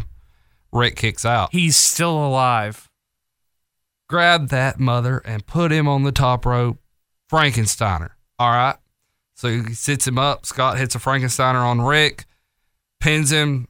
Buff grabs the referee, slides him over there. One, two, and he kicks out again. Rick eventually gets a top rope bulldog to Scott, and then Nick Patrick out of nowhere saves the day, slides in and makes a three count. And Rick Steiner, despite being at a huge disadvantage here, Three to one. Four to one if you actually want to count Ray. Stevie Ray. overcomes all the odds, takes home the title belts, and wins a blood feud with his brother, all in the course of about 30 minutes, which Yeah, 30, was way too minutes. long. This match was long. But this is what I'm saying. This this match made Rick Steiner look like a million. It, it made him look like Ric Flair. Yeah, well, he definitely overcame the odds. It literally made him look like a million bucks. This had to be the highest point in his career. Well, that's really sad. That's not sad. You don't want Halloween Havoc 98 as your greatest moment. Anybody. Why? Not after the what uh, what uh, the other stuff that happens to them. Well, I'm not worried about the other stuff. I'm only worried about me. Oh, well, he had a great night. I'm sure he thought this night went swimmingly well. See? That's what I'm saying. And he didn't question why Buff Bagwell went all the way around the arena to get a Bill Clinton mask at all. So can we wrestle as Bill Clinton in 2K18? He's uh, definitely a community creation. I see all the presidents in there. a promo recaps the feud.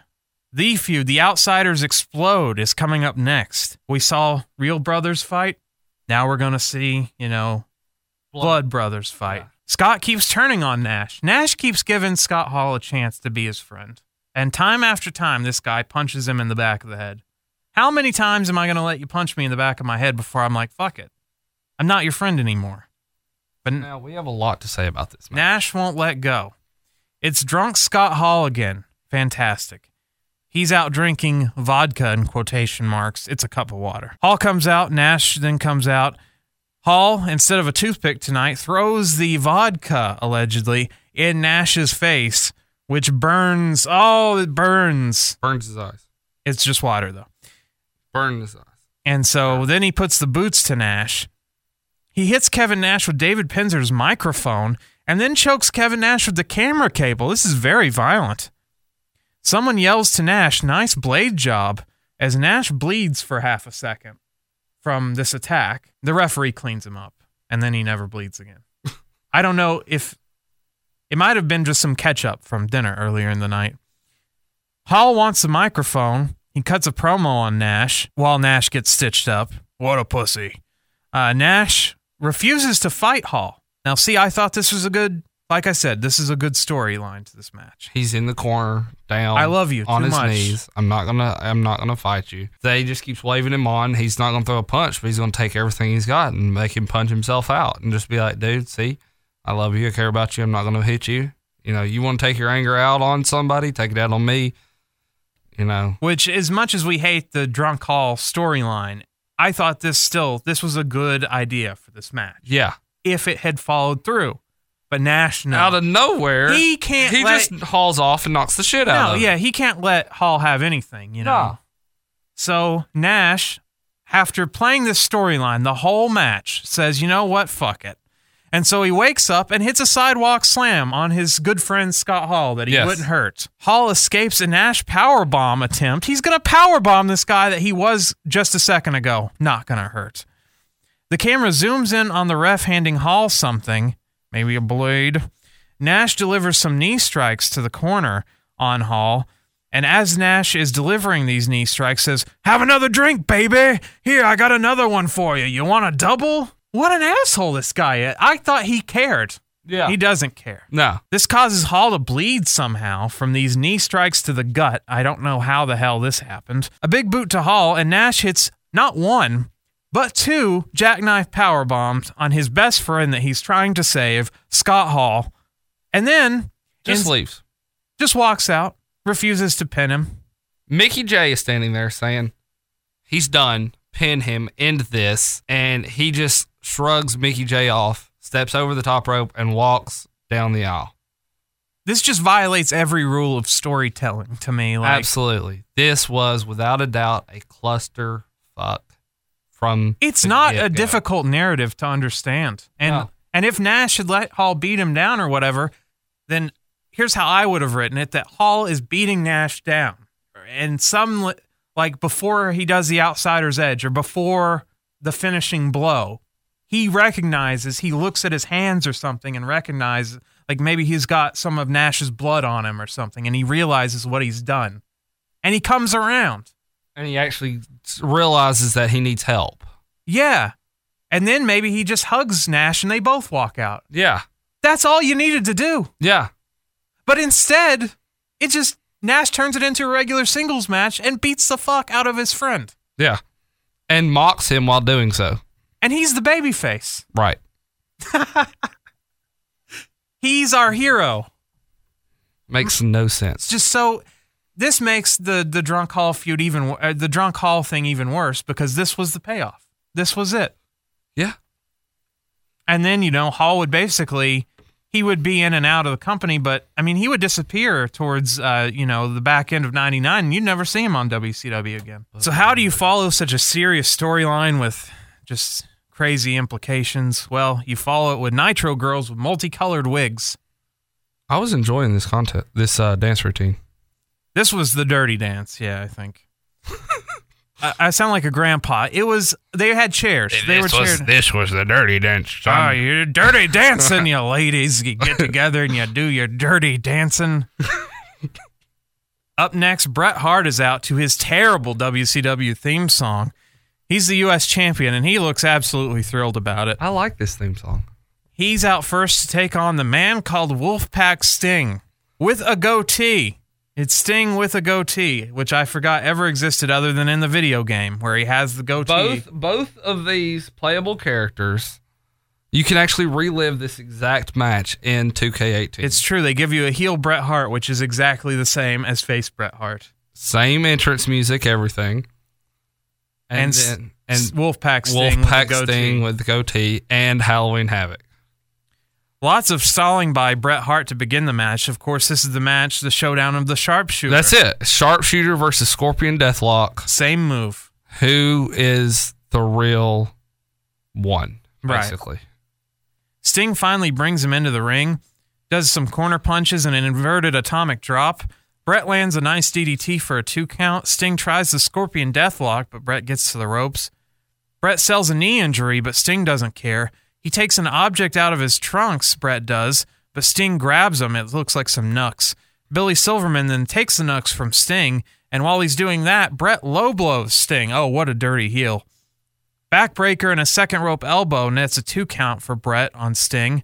Silverman goes to check on Sting, and Sting decks him accidentally. For good measure, Bret's like, oh, I'll leg drop him just to make sure. So he takes two ref bumps, and he is out. He is out, out.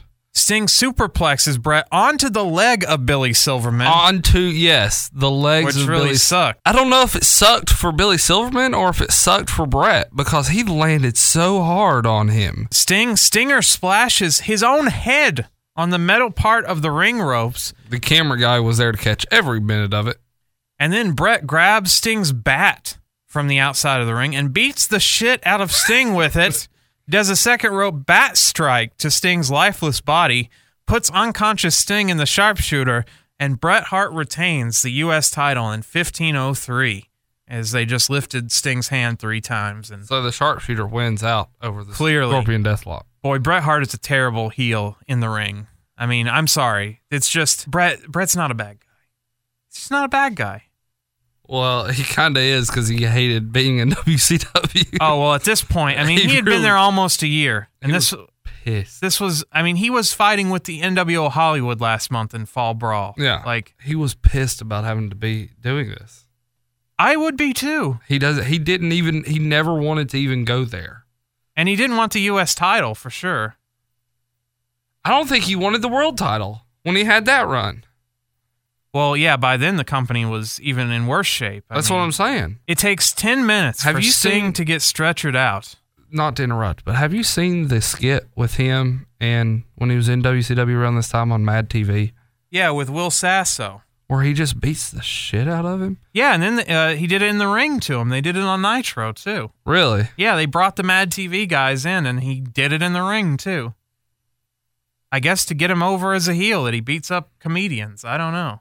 I had never seen it till I stumbled across it. Somebody had posted it on Facebook, and I was Well, Sting gets stretchered out for 10 minutes, and that means it's time for our co main event. yes, Eight and a half years in the making. WrestleMania 6. Because we needed to see it again. We This would do much better, surely, than that first match. This would blow that first match out of the water. first match was so good. How could they not deliver twice? Let me tell you, they dropped the fucking ball. Hogan is out first, and uh, Voodoo Child's dubbed over. The rest of the NWO not out with him though. Not even Bischoff walked out with him. Wonder why. Warrior is out to a WCW version of his Ultimate Warrior theme song. It's actually not that bad. I was gonna shit on it, but it's actually It's really good. I decent, enjoy it. A decent cover, basically. He runs to his ring and he does his warrior thing, but not quite as intensely as uh, the warrior of old would do it. Age is kind of starting to slowly creep up. Yeah, on he's only 40 years old here, and Hogan's 45. So that's. But they're certainly not uh, in their heyday. They're not spring chickens. Hogan and Warrior stall for ages. They do not. Hogan just walks Get him around. back! I'm gonna kill him. Get him Yeah. back! Warrior no sells Hogan's punches to start the match. They finally exchange some arm bars. Oh gosh. Oh man. And Hogan bails outside to regroup. Warrior challenges Hogan to a test of strength, but Hogan rejects the idea. I've never seen a wrestler just flat out say no. Yeah, he flat out said no.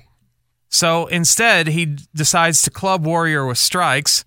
They eventually do lock their wrists together in the corner, and Warrior tries to hulk up, but Hogan kicks him in the gut. Warrior and Hogan are in this test of strength hold, even though they're not really testing each other's strength, for ages before they exchange some wrist locks. Oh boy. Hogan and Warrior, it's 1998, October of 1998. Guess what we're going to see now? A crisscross. They broke out a crisscross Yes. in October of 98 yes. before Warrior no sells a Hogan scoop slam and then delivers one of his own. He The dumps last crisscross I saw was in their match in not This was WrestleMania six. The, well, this was the night the crisscross was retired. He dumps Hogan outside the ring. Nick Patrick takes a bump from Hogan, And Hogan drops a knee on Nick Patrick just to make sure. So refs are getting a really bad. Refs are getting tore up tonight. Hogan calls for some help from the back, and here we go. Here come his buddies. The Giant is out first. The Giant, in only the Giant fashion, fucks this up and boots Hogan, just like when he debuted at St. Valentine's Day Massacre and helped Austin win. Here tonight, he's booting Hogan in the face. He gets clotheslined out by Warrior, and he's done for the night. Warrior chases Stevie Ray and Vincent. Woo, they sent the big dogs out to help Hogan. Hogan hits a back suplex on Warrior as he was checking on Nick Patrick. Hogan assaults Warrior with his belt. Ding, ding, ding. DQ. The match of the century is over. Nope. Nope, Nick Patrick lets it go, even though he's already been assaulted by these wrestlers. Warrior rolls away from Hogan's elbow drops and then sort of runs, rolls into Hogan and sort of botches a rolling away from an elbow. It's pretty amazing what happened here. Then Warrior misses his ultimate splash. Oh no! Warrior takes Hogan's belt off him and uses it on Hogan. Ding, ding, ding. DQ. The match is over. Nope. Still has to go. And that leads us into the spot of the century. Okay. Before we get into this, I'm gonna let you in on a little wrestling insight. Yeah. Okay. Flash paper. It's wax paper. You light it in the palm of your hand. Poof. Ball of fire out of nowhere. Okay. Instead of using flash paper, they decide they're going to use gauze. I don't understand why they used gauze. Somebody didn't make a trip to the special store like they were supposed to, and they had to halfway. Well, Hogan had never used flash paper before. This wasn't flash and this, paper. And this was his idea, too. This wasn't even flash paper. This was gauze that you wrap a sore in. And so he takes it and he drowns the shit in lighter fluid. Yeah, he's over there making a potion. he drowns this shit in lighter fluid. And if you drowned a thin piece of cloth in lighter fluid, you light it and then try to throw it, what do you think's going to happen?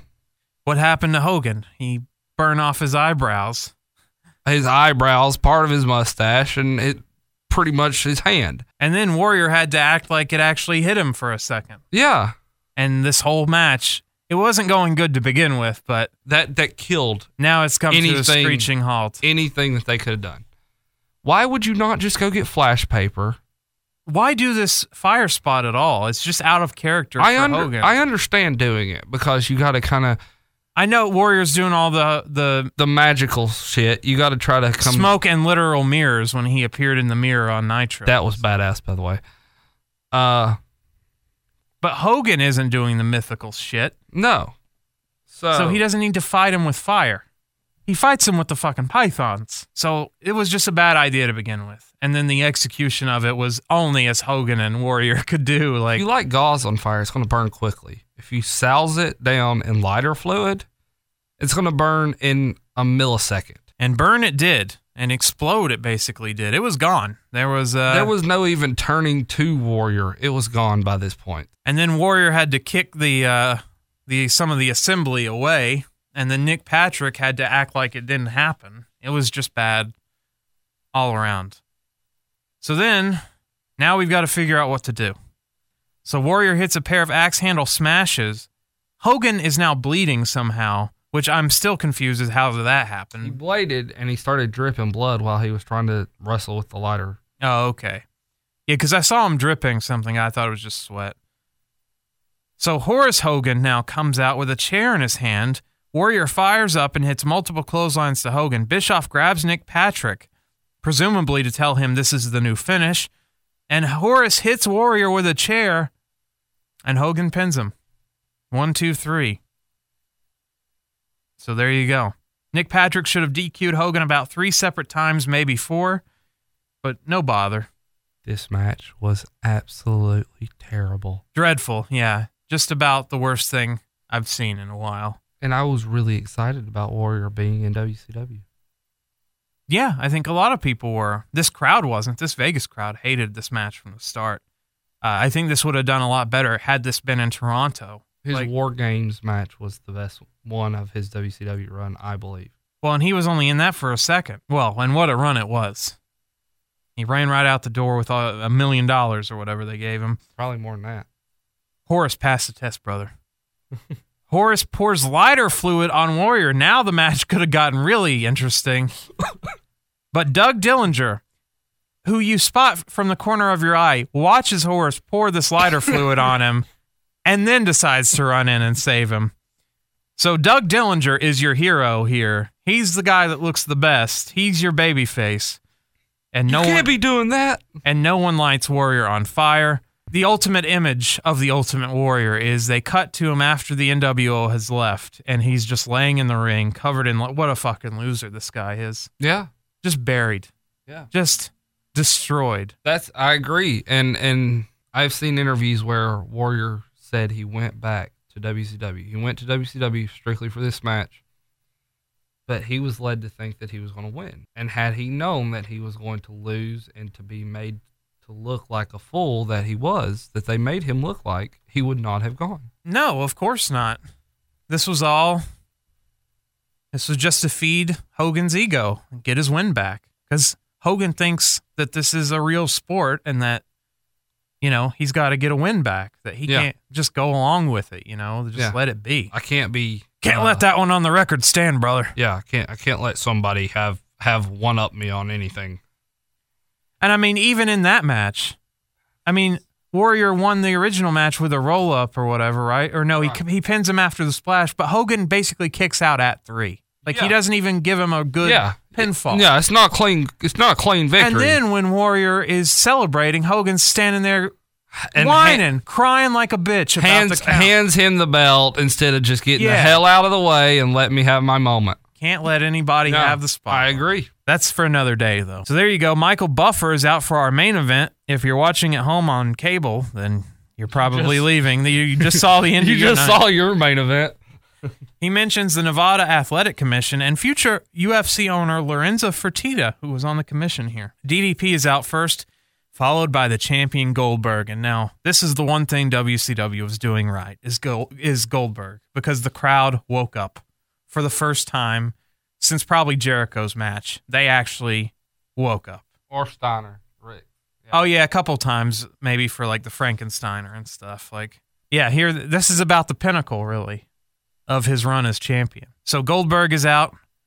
He gives DDP a few shoves. Rah! And then they go tumbling to the floor. DDP's frizz level on his hair. This guy had so much volume in that poofy hair. Goldberg applies a cross arm breaker, but DDP gets to the ropes. DDP looks for the diamond cutter, but Goldberg shoves him out of the ring. DDP gets back in, but gets bumped right back out. A Russian leg sweep to Goldberg nets a two count from DDP. A sidewalk slam to DDP gets a two count from Goldberg. Goldberg misses a spear and goes crashing outside. Goldberg gets back in the ring. DDP hits a flying clothesline off the top turnbuckle. Goldberg whips DDP to the ropes. DDP comes back with a float over DDT to Goldberg, calls for the diamond cutter. The crowd goes wild, but gets speared, which goes the crowd goes even more mental for was Yeah. the spear. Absolutely. But uh oh, Goldberg has injured his right arm in the spear, and he can't quite lift him for the jackhammer. And so, as he's lifting him for this jackhammer, DDP reverses it into a diamond cutter out of nowhere. This, this match is over. Holy shit, the place is going wild, mm. but oh man, DDP is out of position here. Yeah. Can't I- make the pin. By the time he crawls over and covers Goldberg, Goldberg kicks it too to another huge reaction. Page decides, well, I guess I'll just try a regular vertical suplex. What could this hurt? So DDP tries it. Uh oh. Goldberg reverses it into a jackhammer and Goldberg wins in 1029 to another massive reaction. The the match outside of the near falls, but the near falls were so big in this match. Yeah. The crowd really bit the goal. The diamond cutter was a very well protected move. I mean, he had beaten Savage with it. That got him over. Basically, he had beaten tons of people with this move. No one ever kicked out. Yeah. And here you have Goldberg kicking out of it. Also, the spear. I mean, DDP basically. Well, no, he didn't kick out of the spear. But when when Goldberg hit the spear though, you were done. The jackhammer he didn't really need. He just did that for show. Yeah. That was the concept in which the spear was. These were just two mega over baby faces, and the crowd was going to love everything that they did. Oh, absolutely. And After the match is over, they do the respect spot. Yeah, you're the best. No, you're the best, buddy. Appreciate it, bro. And then we have to cut the feed because we got to get the fuck out of here. so there you have it Halloween Havoc 98. Goldberg and DDP and Jericho and Raven were my only two matches that I liked at all. And so I would suggest watching those two, especially the Goldberg match. Uh, if you really wanted to see Goldberg at its peak. The the finishing uh, pump handle slam between Wrath and Meng, definitely check that out as you're skimming this. Raven Jericho, absolutely great match. I, I'd check out the, the tag team match. Yeah, Be- I, be prepared though. It's it's a long winded match, but it's something I would check out. Nash and Hall, it's so confusing. It's not worth your time. Bret Sting, uh, it's it's good to see both of them in the ring together, but I don't know whether or not you. would- yeah, it's it's a historical matchup, sort of, but it they the way it goes down, it's nowhere near. It's a huge letdown. It's like they should have been Bret should have been a babyface going against babyface Sting. Oh, but you have to watch the fireball spot. yeah, that is true. You do need to watch that and Goldberg DDP. So I would definitely watch that. So. It's just glaring the omissions from the roster that didn't make this card. Uh, Benoit, Malenko, Ray, Eddie, Ric Flair, Yeah. Glacier.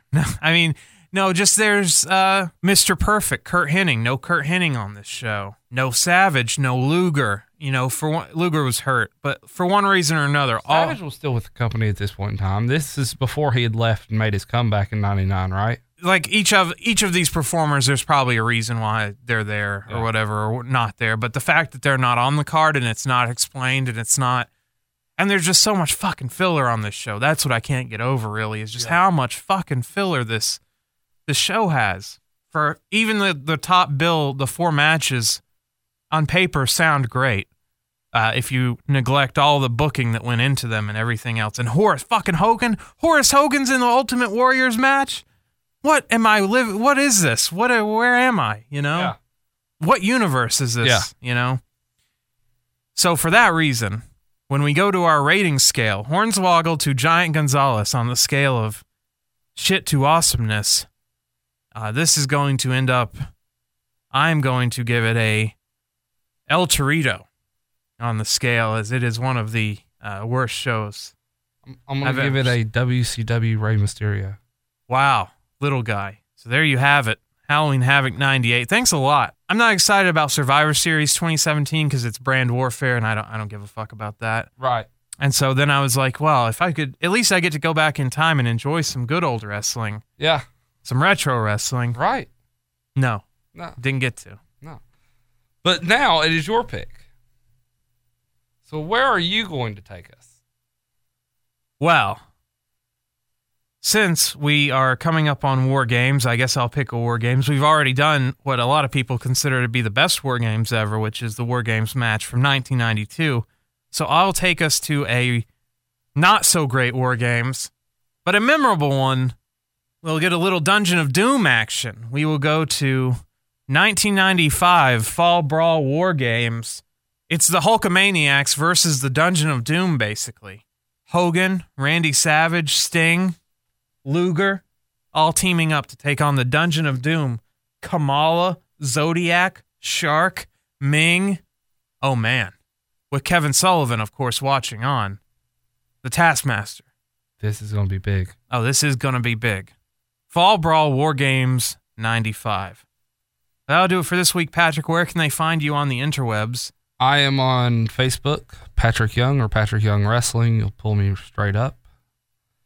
All right, and you can find all the stuff about the show at Retro W Podcast on Twitter. Retro W Podcast. Or Thanks. Retro Wrestling Podcast on uh, Facebook. and now it's on Stitcher as well. I got I put it on Stitcher about a year too late. I should have done it earlier, but it's on Stitcher for if you're listening now, you've probably already found it. So I don't know why I do this every week. Anyway, uh I'm intern Alex I'm the one and only, the greatest referee in professional wrestling history, Patrick Young. saying as always, My closing line's clothesline. bingo bango. WCW brought him in for his last run for the same reason that we tried to bring him in for his second run and his third run to try to recreate the magic that we saw in the early 90s with him. It was my decision to bring Ultimate Warrior into WCW, and at the time we had a lot of momentum going. There was a tremendous amount of interest in established characters, and Ultimate Warrior was a guy who had a lot of momentum at one time in his career. And with Hulk Hogan being there and Randy Savage, it seemed like a good fit at the time. I guess it excited some people at the time that we could bring in another former WWE superstar and parade him on our television shows. We were pulling every rabbit out of a hat to compete with Vince. Oh my goodness! Oh yeah, the fans recognize him, and so does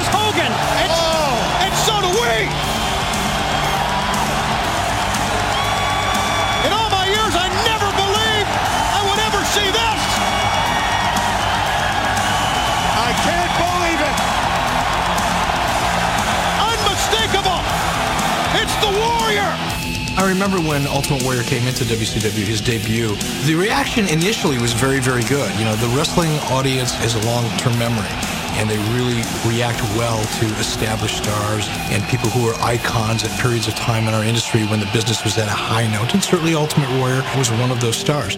He comes out, he gets right in my face, and he starts rolling. He's rolling and he's rolling, and then he hits me with the ultimate no-no in this business. And albeit you may have beaten myths, legends, giants, and other great men, you never, never beat a warrior. I had to clench my fist and bite my teeth and stop myself from destroying him. I defeated what was, until then, undefeatable. I conquered what was then unconquerable. I dominated what was, until then, indomitable. On that day, you were great.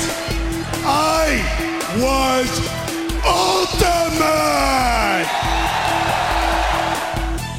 When he said that, I went, well, why would anybody want to buy a ticket then if you're going to tell everybody at home that you've already beaten me? I went, oh my God, it was like the ultimate no-no in this business. And I think he kept talking for like another 10 minutes. The Ultimate Warrior more or less rambled, completely went into the business for himself. And I remember Hogan and I kind of standing there, not wanting to look at each other and let the audience know that we were wondering what the hell was going on. The virtue of justice unties my hands so that I can continue to fulfill a destiny set in motion upon that memorable day years ago. I went, oh my God, we've self-destructed. Vince has to be at home laughing his ass off. A destiny beckoning the next superhero. It was laborious, repetitive, redundant. It was terrible. The ratings during that quarter hour sunk like a rock.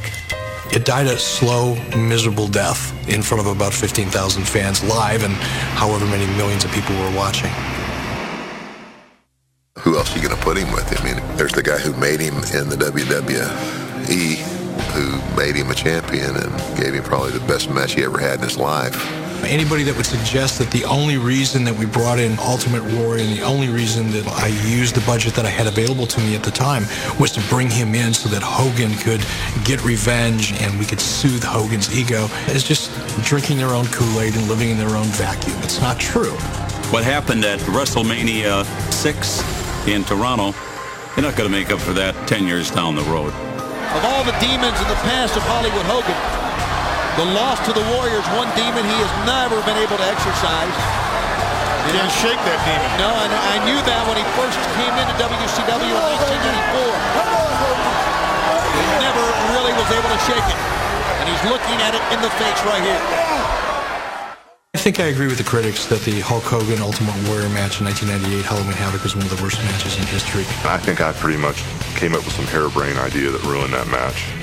We had all the intensity going into it, and I came up with this harebrained idea since his character was so far off the wall that after I beat him up and was really doing a pounding on him, that he should make this huge fighting comeback blind. and I kind of blew it. I got in the ring and I had this huge wad of flash paper. And as I went down the corner, I pulled out tights and I was going to light it with a lighter and throw it in his face. And then he would be blind. And when I'd go to grab him by the neck, he'd reach out and grab me and start his comeback. And all of a sudden, we're in the corner. It's time for the flash paper. Time for all the fire to blind the Elephant Warrior. He's going for something. Hogan's got something. He's digging out. You're... That's spray paint. I pulled the flash paper. I couldn't get the lighter lit, and all of a sudden the lighter lit. The flash paper blew up in my face, burned all the hair off my mustache and all my eyebrows and eyelids. You know, and I think probably everybody in the arena started laughing. Was that, a, was that like a fireball or something that he attempted to throw at the Warrior? He was going to... He was going to... He tried to blind him. He tried to blind He was going to burn that man. That's what he was going to do. It pretty much ruined the match, but he didn't make the comeback blind. If the timing of these two men were any worse in this match, you probably have to have them restart the match. Let's start this one over because this is just completely a disaster. You've turned this four-squared ring into a parking lot. It was horrible. The Ultimate Warrior is not a great ring technician. Hulk Hogan is, without a doubt, one of the most charismatic, entertaining performers, I think, in the history of our industry. But that doesn't necessarily mean that he can have a great match with everybody. He's got to be in the ring with somebody that complements his style and complements his character, and the Ultimate Warrior was just not that guy. And Bischoff's grabbed the referee. Horace has come in the ring. Horace hit the Warrior in the back of the head. Why? Why? Run! Hogan, Hogan wins the match. Consequently, the match pretty much stunk up the joint. You could smell it all the way down the street in Las Vegas.